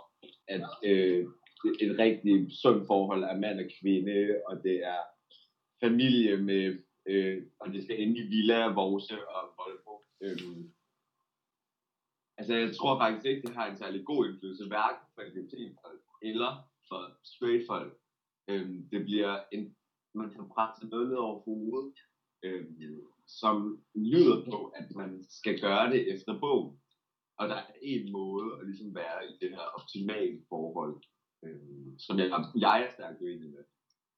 Mm, helt klart, og det synes jeg er spændende, det her du siger med, at det ligesom både gælder øh, queer mennesker, men det også gælder øh, folk, der ligesom lever op til normen, eller folk, der hvis man skal placere folk i kasser, lever op til den heteroseksuelle norm, eller den binære kønsforståelse. Men du synes ligesom, det går ud over alle, at vi sætter de her strukturer op. Ja, helt klart. Kan du prøve at Øhm. uddybe, ja, hvad, hvad du mener med det? Helt klart i den og det beklager jeg altså meget. Der er meget politi i dag. Øhm, jeg tænker, altså hele queer-forståelsen af, at det er nogle normer, der ikke passer på os, tror jeg, øhm, er nemmere at forstå, men også i et, et, et, man, i et heteroseksuelt forhold, bliver der sat det der med, at kvinden er, øhm, øh, øh, skal være på den bestemte måde, og manden skal ligesom være en forsørger, og han skal ligesom score hende, og hun skal være lidt kostbar. Øhm, og det bliver skabt på den kunstige måde, at det skal være det rigtige øjeblik, og det skal være på den rigtige måde, og han skal spørge, og han skal øh, leve op til de ting, og, også, så- og omvendt, at kvinden også skal leve op til de ting, som der ligesom bliver fremmet i de her reality-programmer. Mm. Men jeg har tænkt Okay, over... okay beklager det. Der er et andet lige i mit kvarter lige nu. Jeg bevæger mig lige lidt væk. Ja, du må lige prøve at finde noget lige, ellers så går det nok. Øhm, det giver også lidt øh, autenticitet til interviewet her, ikke? Det er lidt Ja, ligesom et reality-program, hvor der sker alt muligt uventet lige nu, ikke? Ja. Øhm, nej, altså jeg har, jeg har øh, læst, øh, set en på Instagram, der på et tidspunkt skrev, øh, fordi en af mine venner netop i talsat det her med, øh, hvordan det er at se reality som queer person og så videre. Og så Ja. skrev hun, øhm, at hun kunne godt lide, at de ligesom, fordi at reality jo ligesom udstiller folk for nogle ret, øh, nogle ret nederen sider tit, så kunne hun ligesom ja. godt lide at se det, og ligesom på den måde øh, få udstillet, hvordan hele den her heteronormative datingverden er super problematisk. Altså for hende er det ligesom nærmest sådan modsat, at hun bliver endnu mere sådan forstærket i sin tro på øh, queer-forståelse af seksualitet og kærlighed ja. ved at se de her programmer. Hvad, hvad tænker du om den sådan hypotese? Øhm, jeg tror, det kommer meget på mindsetet. Øhm, jeg kan sagtens følge din tanke, og vil også kunne, altså jeg er også enig i måden, at man ligesom får bekræftet, at der er et eller andet grueligt øhm, men på den anden side bliver det også, hvor du lægger dit fokus, øhm, at det bliver fremmed, og de mennesker, som faktisk øhm, bliver overbevist og under, altså, i ens underbevidsthed ligesom tager det til sig, at det er på den her måde. Øhm, tror jeg stadigvæk er skadeligt, på trods af, at man kan vælge den så som queer person, eller som øhm, øh, en straight person, der bare er uenig, øhm, kan det være med til at forstærke den. Men jeg tror i bund og grund, at fremmelsen og promoveringen af det øhm, påvirker folk Mm. stadigvæk. Mm. Og hvordan tror du så, at det påvirker folk? Altså, hvad er det, du tror, tænker, der ligesom går galt i den her forholdsvis... Altså, den, det er jo en relativt lav repræsentation af forskellige former for kærlighed. Nu tænker jeg heller ikke kun med det her med øh, straight versus queer. Jeg tænker også, det er meget sådan monogame kærlighedsforhold. Det er meget noget, der leder til ægteskab og kernefamilie og sådan noget. Hvad er det, du... Hvad er det, der øh, ligesom... Øh, hvad er det, du synes er øh, ubehageligt ved at promovere de her idealer for meget? Eller hvordan tror du, det kan påvirke folk i en negativ vej? Er, at øh, jeg tror, at det er, at kærlighed bliver fremstillet som, der er den rigtige måde og den forkerte måde. Øhm, og det er nok noget, det er mest altså, fundamentalt at uenig i, fordi at kærlighed er jo for det første det mest øhm, intense og det mest personlige, man kan øh, opleve. Øhm, hvor at der er ingen, der har ret til at komme og sige, at min kærlighed er forkert, eller andres er forkert. Og det er så på trods af straight eller homoseksualitet. Øhm, men at det er ligesom den, der bliver, altså det, det er der, at min frustration ligger, når nogen går ind og siger, at den måde, og at det bliver fremmet på en måde, så at noget er rigtigt eller forkert, øhm, er der min største frustration i den her snak ligger, Mm. øhm, og fremstilling af det. Øhm, og jeg tror, det fremmer på lige meget, altså på, ja, lige meget, hvordan man ser på det, at det fremmer nogle kasser for det, og nogle øhm, normer, og en måde at gøre det rigtigt på. Giver det mening? Ja, det giver jo super god mening, og det er jo også det hele vores, altså, det er jo det mig og hende, der prøver at, at på en eller anden måde problematisere i det her program. Altså når man taler om Ja. ligestilling, er det sindssygt svært ikke at tale om normer, og ikke at tale om, hvordan øh, forskellige normer eller forskellige strukturer kan være skadende for, for alle mulige Ja. ja. mennesker.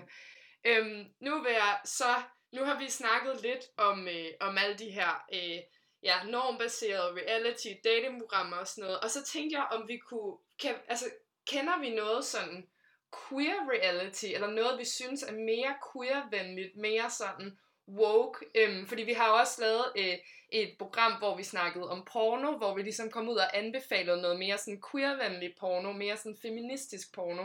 Jeg tænker på, Ja. om du, kan, om du kan komme i tanke om noget, som du ville kunne anbefale, som du synes var lidt federe, hvis man stadig gerne vil se reality, men man mangler noget, der er lidt mere sådan, lidt mere woke. Øhm, nej, jeg har faktisk ikke noget der til, hvor jeg har fundet et program, hvor jeg tænker, det er øh, i, i gåsøjne øh, queer rigtigt. øhm, jeg tror, vi mangler noget på den platform, der hedder... Øh, altså, nej, var der ikke noget, der hed Regnbuefamilier, øh, de kørte i en periode. Et, jeg, jeg er meget sikker på, at der var et reality-program, der i tale satte det her, altså, Ja. de der øh, regnbuefamiliekonstellationer. Det kan godt være. som har været en af dem, hvor jeg tænkte, der er der, der, er der blevet gjort noget godt. Mm. Helt klart. øhm, men tænker generelt, at der mangler, hvis det overhovedet skal være noget, der skal i fjernsynet, men at der mangler noget mere queer øhm, orienteret. Mm. Ja, og også fordi, at altså, det er jo, eller sådan, det, jeg tænker, at det, jeg tænker, jeg giver dig helt ret, at i Danmark, så kan jeg heller ikke komme i tanke om nogen sådan, heller ikke rigtig nogen queer, der har jo været nogle queer personer med i reality tv, men så er det sådan noget Gustav Salinas, der er ekstremt typecastet på at indtage, ja. altså ligesom en bestemt rolle, der også er øh, en, en stereotyp, eller sådan, eller også så kan jeg komme i tanke om de her biseksuelle piger, der nogle gange har været med i Love Island og Paradise Ja. ja. Hotel, som bliver sådan ekstremt feticheret for ligesom at være biseksuelle. Ja. Øhm, ja, men, men, men det er da, altså, det er da, en, det er da en sjov idé, det her med, fordi at hvorfor skulle, hvis folk gerne vil se det her drama, dating, kærlighed på tv, det tænker jeg, at queer-personer er lige så gode til at lave drama, som heteroseksuelle mennesker er. Altså. det, det, det er jeg enig i. Helt klart. Okay, så hvis, hvis, hvis til, sidste spørgsmål til dig vil så være, hvis du skulle lave et datingprogram, altså nu giver jeg dig simpelthen bare en kontrakt, en masse penge, alle de her, hvordan skulle det så struktureres, så du ville gide at se det og følge med? Skulle øhm, sammensættes af et bredt cast af, af øhm, jeg tror, det er i bund og grund personer, som er åbne over for kærlighed, uden en forudtaget idé om, hvordan det skal være. Øhm, altså gerne queer personer, som har en, en opfattelse af, øhm, som jeg også selv tænker, at seksualitet er et spektrum, Mm. hvor at polerne er det, vi betegner som heteroseksuel og homoseksuel, og hvor man kan ligge der imellem. Øhm, noget inden for det, hvor nogle af de linjer bliver udvisket af de stereotype. Øhm, det er sådan her, det skal være, det er sådan her, det burde være. Øhm, altså idéer, så det bliver mere øhm, personerne, og ikke det der med at sige, at nu har vi en mand og en kvinde, og så skal vi have børn, eller sådan. Mm. Helt klart. Man kan godt lave et reality-program, der hedder Spectra, tænker jeg. ja. Spektret. Det Ja. er en god titel. Jeg skynder dig at tage patent på det. Vi skynder, you heard it here first, og øh, vi, øh, vi sender det til, Ja. til P3 eller TV3 i morgen. Øhm, Ja. Nå, men ved du hvad, tusind, tusind tak, fordi du vil være med og dele ud af dine virkelig spændende tanker. Øhm, det, Det øh, det tror jeg er rigtig vigtigt, og jeg tror, det er rigtig vigtigt, at vi netop tager den her samtale og i tale sætter de her, fordi man kan være nok så god til det der med at sige, når men jeg ved godt, det her program er lidt åndssvagt, eller jeg ved godt de her ting, men Ja. derfor påvirker det os jo stadig i en eller anden grad. Så, det, øhm, så jeg vil sige tusind tak, fordi du vil være med.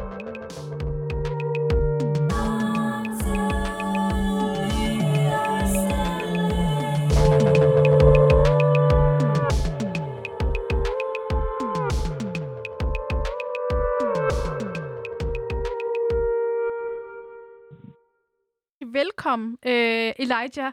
Rigtig hjertelig velkommen. Øhm, jeg har det her nummer med i dag, som er dedikeret til dig, og jeg ved, det er et nummer, som du rigtig, rigtig godt kan lide. øhm, men inden da, så vil jeg lige starte ud med at øh, præsentere dig, eller øh, øh, sige lidt, hvem du er, og så får du også selv lov til at øh, gå ned i dybden med det. Det, jeg gerne vil sige med det her, det er, at du er faktisk nomineret til aktivistprisen ved Danish Rainbow Award, og øh, du, øh, du vil gerne fortælle lidt om den her måde, som reality-tv egentlig øh, har en indflydelse på queer-kultur øh, og alt muligt andet. Øh, men øh, du får ordet, Elijah. Vil du ikke lige fortælle lidt om dig selv først? Tak skal du have. Øh, mit navn er Elijah Kashmir Ali. Jeg er 22 år. Jeg er studerende. Jeg er bestyrelsesmedlem i Sabah. Og så står jeg bag det aktivistiske festkoncept Eurydice. Mhm. Yes, øhm, fantastisk, Elijah. Øhm, ser du meget reality-tv, og øh, hvad er dit yndlingsprogram, hvis du har det? Jeg ser ikke særlig meget, men det jeg ser, det kan jeg faktisk rigtig godt lide. Mm? Hvad er det for noget, du Øhm, ser? Jeg ser, øhm, jeg ser RuPaul's Drag Race. Hey! That, that's iconic, we all know. Uh, and love. Men udover det, sådan på den danske uh, reality-scene, så er det faktisk ret begrænset. Mhm. Øhm, men noget af det, jeg har set, det er øh, Familien fra Bryggen. Det synes jeg er ret nice. Mhm. Øh, mest af alt, fordi det, det er rimelig autentisk og ikke øhm, er- og ikke lige så opsat som alt andet reality i Danmark. Ja. Øhm, Elijah, hvordan oplever du, at øh, den her reality-verden øh, egentlig er i forhold til queer-repræsentation? Fordi vi har snakket super meget om repræsentation i det her program, mm. og det er jo rigtig, rigtig vigtigt. Hvordan oplever du, at de her øh, øh, seksualiteter og forskellige kroppe og etniciteter osv. afviger egentlig fra den her genre? Fordi det er i hvert fald noget, Maria og jeg, vi har, øh, hvad hedder det nu, spottet. Ja, øhm, jeg synes, at øhm, ja, altså, det er rimelig tydeligt, at repræsentationen lagger øhm, fuldstændig, for at være helt ærlig. Den er der slet ikke, i min, øh, in, in my opinion. Mm. Øhm, og det er, er rigtig ærgerligt. Øhm, mest af alt fordi, at det ikke er et virkelighedsbillede af, hvordan vi egentlig er, og hvordan vi er repræsenteret i den virkelige verden. Øhm, det, det synes jeg er ærgerligt, fordi det giver nogle helt andre... Øhm, det giver et helt andet virkelighedsbillede af, hvad, hvad, hvordan verden ser ud. Øhm, så hvis det er, at man kun ser de samme typer af mennesker, en homo- homogen gruppe, så tror man også på, at det er det, der er i Danmark. Så når man endelig møder nogen, der er øh, med anden etnisk baggrund, eller ser ud på en anden måde kropsmæssigt, så virker det bare unormalt. Og det er der, mm. vi skal hen. Vi skal hen til, at vi skal normalisere diversiteten i vores samfund, og reality er et rigtig godt start, fordi der er rigtig mange, der ser det. Mm, lige præcis, lige præcis. Den her, øh, øh, hvad hedder det, repræsentation, eller hvad hedder det, underrepræsentation af forskellige mennesker, gør jo, at når man så kommer ud, som du siger, i den virkelige verden og møder de her mennesker, så det er jo ikke det, der er norm. Det er jo bare nogle mennesker, som er anderledes. Øhm, Ja. og hvordan tror du, at den her øhm, underrepræsentation påvirker os som mennesker, og hvordan vi så går ud og ser på, hvad der er idealet, og hvad der er norm? Ja, well, øh, som sagt, så giver det et helt andet virkelighedssyn, end hvad det er, der egentlig finder sted lige nu. Øh, og problemet med det er også bare, at hvis man for eksempel kigger tilbage til den 13-årige Elijah, der gik hjemme total queer, og det eneste, man så, var det, der var på Paradise Hotel, og tænkte, ja, jeg er alene i verden, der, det er Mm. mig, der er mærkelig, det er mig, der er weird, I- I'm the freaky one, og, og det er blandt andet det, der er med til at gøre, at man føler sig alene i verden. Mm. Øhm, det er ikke bare et problem, men det er et spørgsmål om ensomhed, og det er et spørgsmål om et fællesskab.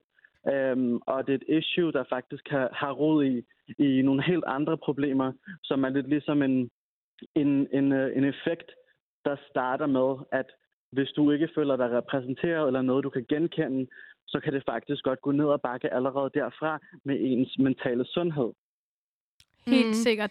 Jeg tror, jeg har et, jeg kunne godt tænke mig egentlig at spørge dig om det samme, som øh, jeg spurgte øh, Benjamin om, som vi havde med lige før, der også øh, Mm. snakkede om, altså hvor vi egentlig øh, også snakkede om det her med queerness og reality og så videre. Jeg kunne godt tænke mig at spørge dig, Elijah, for jeg har tænkt over, at nogle af de her strukturer, der er øh, i reality-verdenen, jo faktisk netop kan være med til at udstille, hvor åndssvage øh, de her forskellige heteronormative, binære kønsroller roller og seksualitetopfattelser jo i virkeligheden er. Altså, jeg kan da sidde der og have det super nice over ikke at være hetero, ikke at leve op til de her standarder, når jeg sidder og ser for eksempel Paradise Hotel. Ja. Hvad, hvad tænker du om det? Altså, kan det ikke nogle gange ligesom sådan være lidt empowering? Eller Og sådan? udstille måske øh, norm og het- ja, heteronormativiteten ret meget. Ja. Mm. Først og fremmest, more power to sis. Fordi det, det, jeg synes er så vigtigt ved det her, er det, vi gør lige nu, og det er i talesætte det. Og det er fordi, når, vi kan godt sidde her og være enige om, at det er pisseåndssvagt, og hv- hvordan det har en effekt på den virkelige verden, øh, på den dårlige måde selvfølgelig. Øh, ellers ville vi ikke rigtig have talt om det her. But my point is, øhm, noget vigtigt og relevant at pointere, det er, at min aktivisme er både intersektionel og normkritisk. Det vil sige, jeg stiller spørgsmålstegn ved de konstruktioner, strukturer og normer, der har en effekt på mindre privilegerede personer i verden. Og, og noget af det, som jeg bider mærke i, er, at ja, vi synes, det er åndssvagt, men det er kun os, der ved, at det er åndssvagt, der synes, det er åndssvagt. Så det er et spørgsmål mm. om, hvordan vi får videreformidlet det ud til den generelle befolkning til at forstå, at det her, det er forkert, fordi X, Y og Z. Mm. Det, vi, vi er ikke nået dertil til, at hvor at alle er, der er konsensus om, at vi alle sammen synes, det er åndssvagt. Fordi stadigvæk ser vi i dag, at Paradise Hotel for eksempel stadig er et af de mest sete øh, reality-tv-programmer stadig i dag, efter I don't know how many seasons. Hmm. Men det er også bare for at sætte, sætte, øh, sætte, sætte ord på, this is actually like a step to go there, at vi bare snakker om det. Hmm. Men vi skal også huske på, hvis vi bliver ved med at snakke om det internt, så når vi faktisk ikke nogen vegne. Vi kan sagtens mobilisere os, vi kan sagtens organisere os og, og prøve at komme ud med det her vigtige budskab. Men hvis der ikke er nogen modtager til at tage imod det her budskab, til at forstå, hvad det er, der gør, at det er et issue, som vi taler sætter her nu, så er vi faktisk så har vi sat os selv en blokade. Og jeg synes, det er synd, for det er et virkelig vigtigt budskab. Lige præcis. Og ved du hvad, Elijah, det er lige præcis derfor, vi ringer til dig.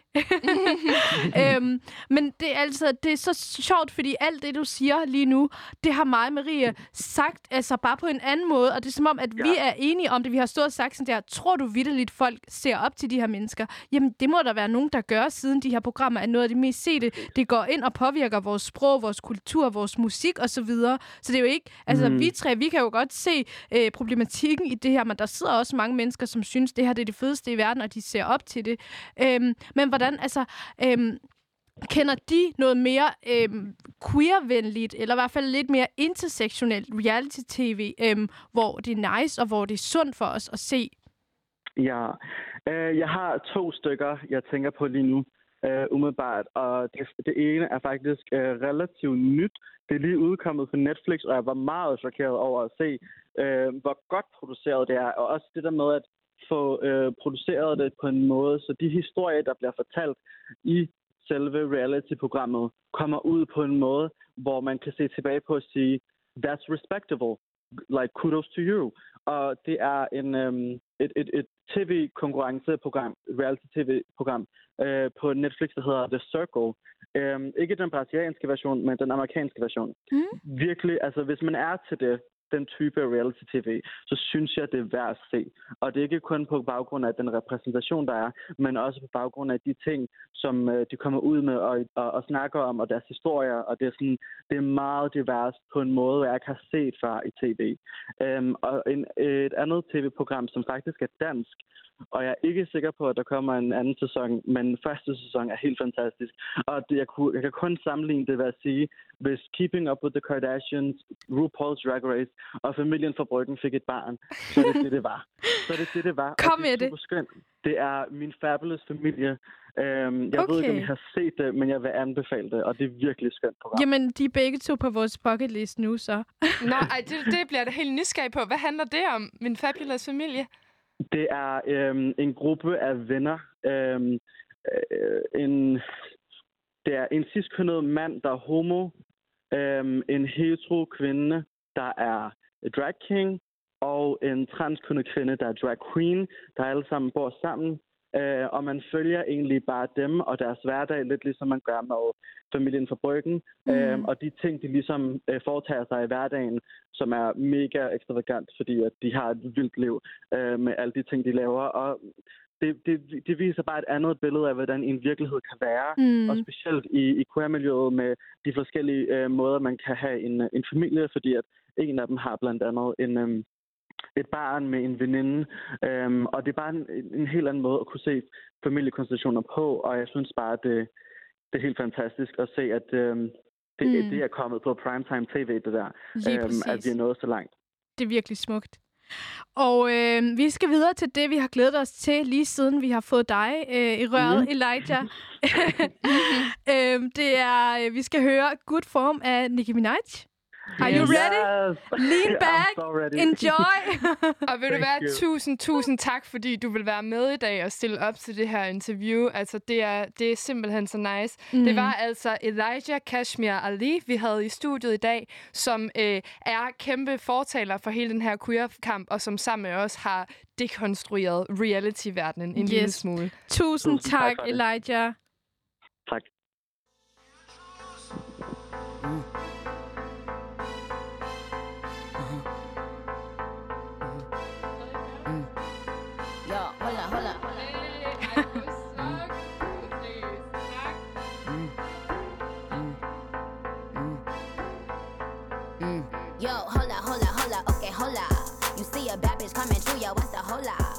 that new new me and new new when I roll up. I told a valet pop my Benz and bring the rosa. Yo, hola, hola, hola, okay, hola. He see me looking pretty every time he scroll up. My God, the look the blicky hit you if you stroll up. Now put your hands up, it's a whole lot. Run me the money, cause I be the baddie beat.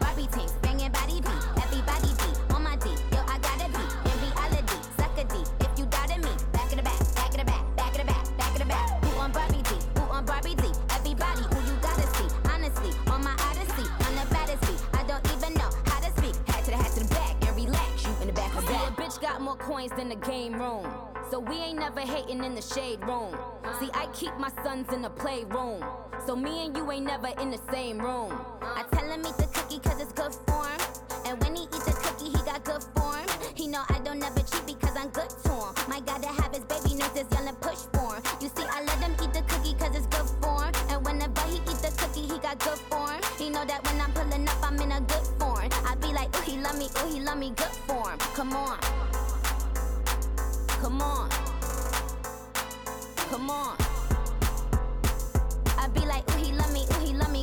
form. Come on. I slick, slick, drop the top like nip slips. So he tryna smash like when the whip flips. I hit licks just to floss with this wrist. And when I leave my bitches, we all say kiss, kiss. I'm in and uno de la renta tryna limb bug bunny.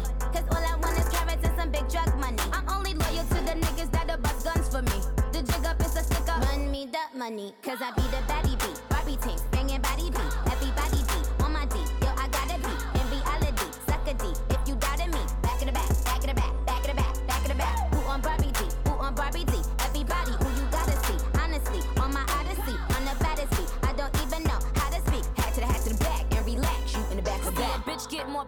keypad. Before you suck me off, get a knee pad. See, I pull the strings like a tea bag. I'm probably with my jeweler playing freeze tag. I tell him eat the cookie cause it's good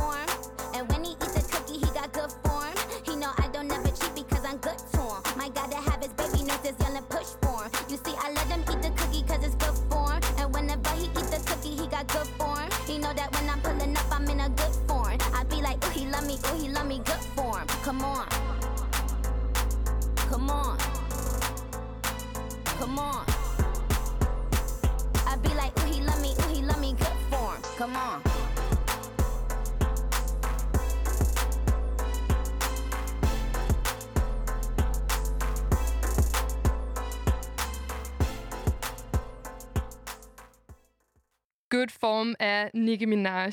Og altså, øhm, tusind tak til både Benjamin Kyo Gisager og til Elijah Kashmir Ali, som altså har stillet op i dag og simpelthen delt deres øhm, frustrationer slash ønsker slash alle de her ting til Opfordringer reality-verdenen. og forslag også. Præcis, og det er nemlig bare sindssygt vigtigt, at, øhm, at vi får alle mulige mennesker ind, der hjælper os med at i talsætte de her problematikker og sådan noget. Og det vil vi også sige til dig derude, der lytter med. Altså seriøst, sådan der. Jeg har faktisk, når jeg har øh, snakket med folk om det her program, og jeg har jo mange øh, venner, der ligesom også interesserer sig for feminisme og sådan noget, har de ligesom tit været sådan, ej, det kunne være fedt at være med, men øh, jeg tror ikke, jeg ved nok, eller jeg tror ikke, jeg er woke nok, eller alle de her ting.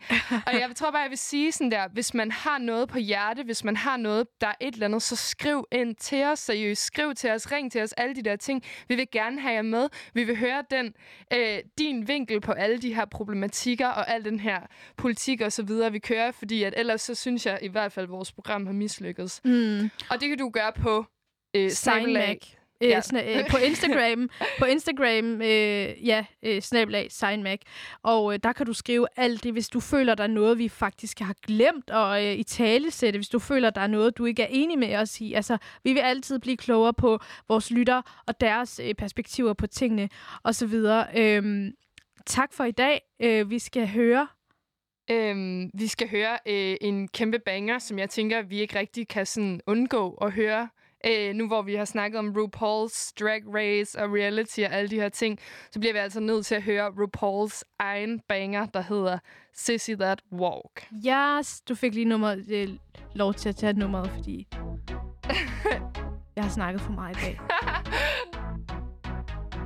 Pick myself up, turn the world on its head. Don't forget what, don't forget what my mama said. People talking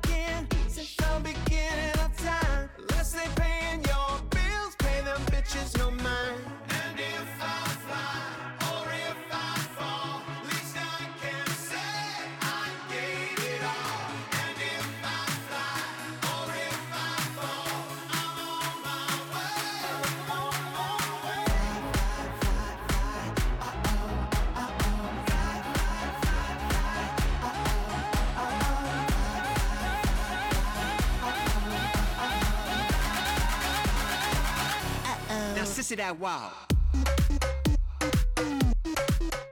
Øh, det er lille fredag, som vi sagde i starten af programmet. Jeg får helt lyst til at gå ud og fyre den af. Det kan man desværre ikke, fordi øh, ja, vi er midt i en coronakrisen. Men øh, det var alt, vi havde på programmet for i dag. Øh, desværre, men bare roligt, vi vender stærkt tilbage i næste uge.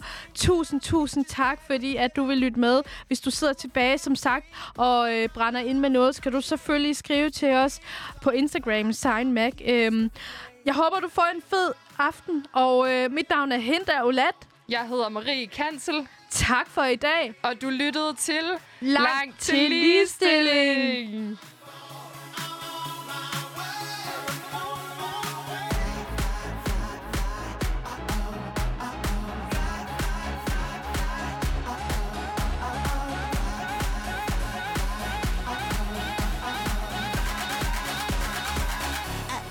Now sissy that wow.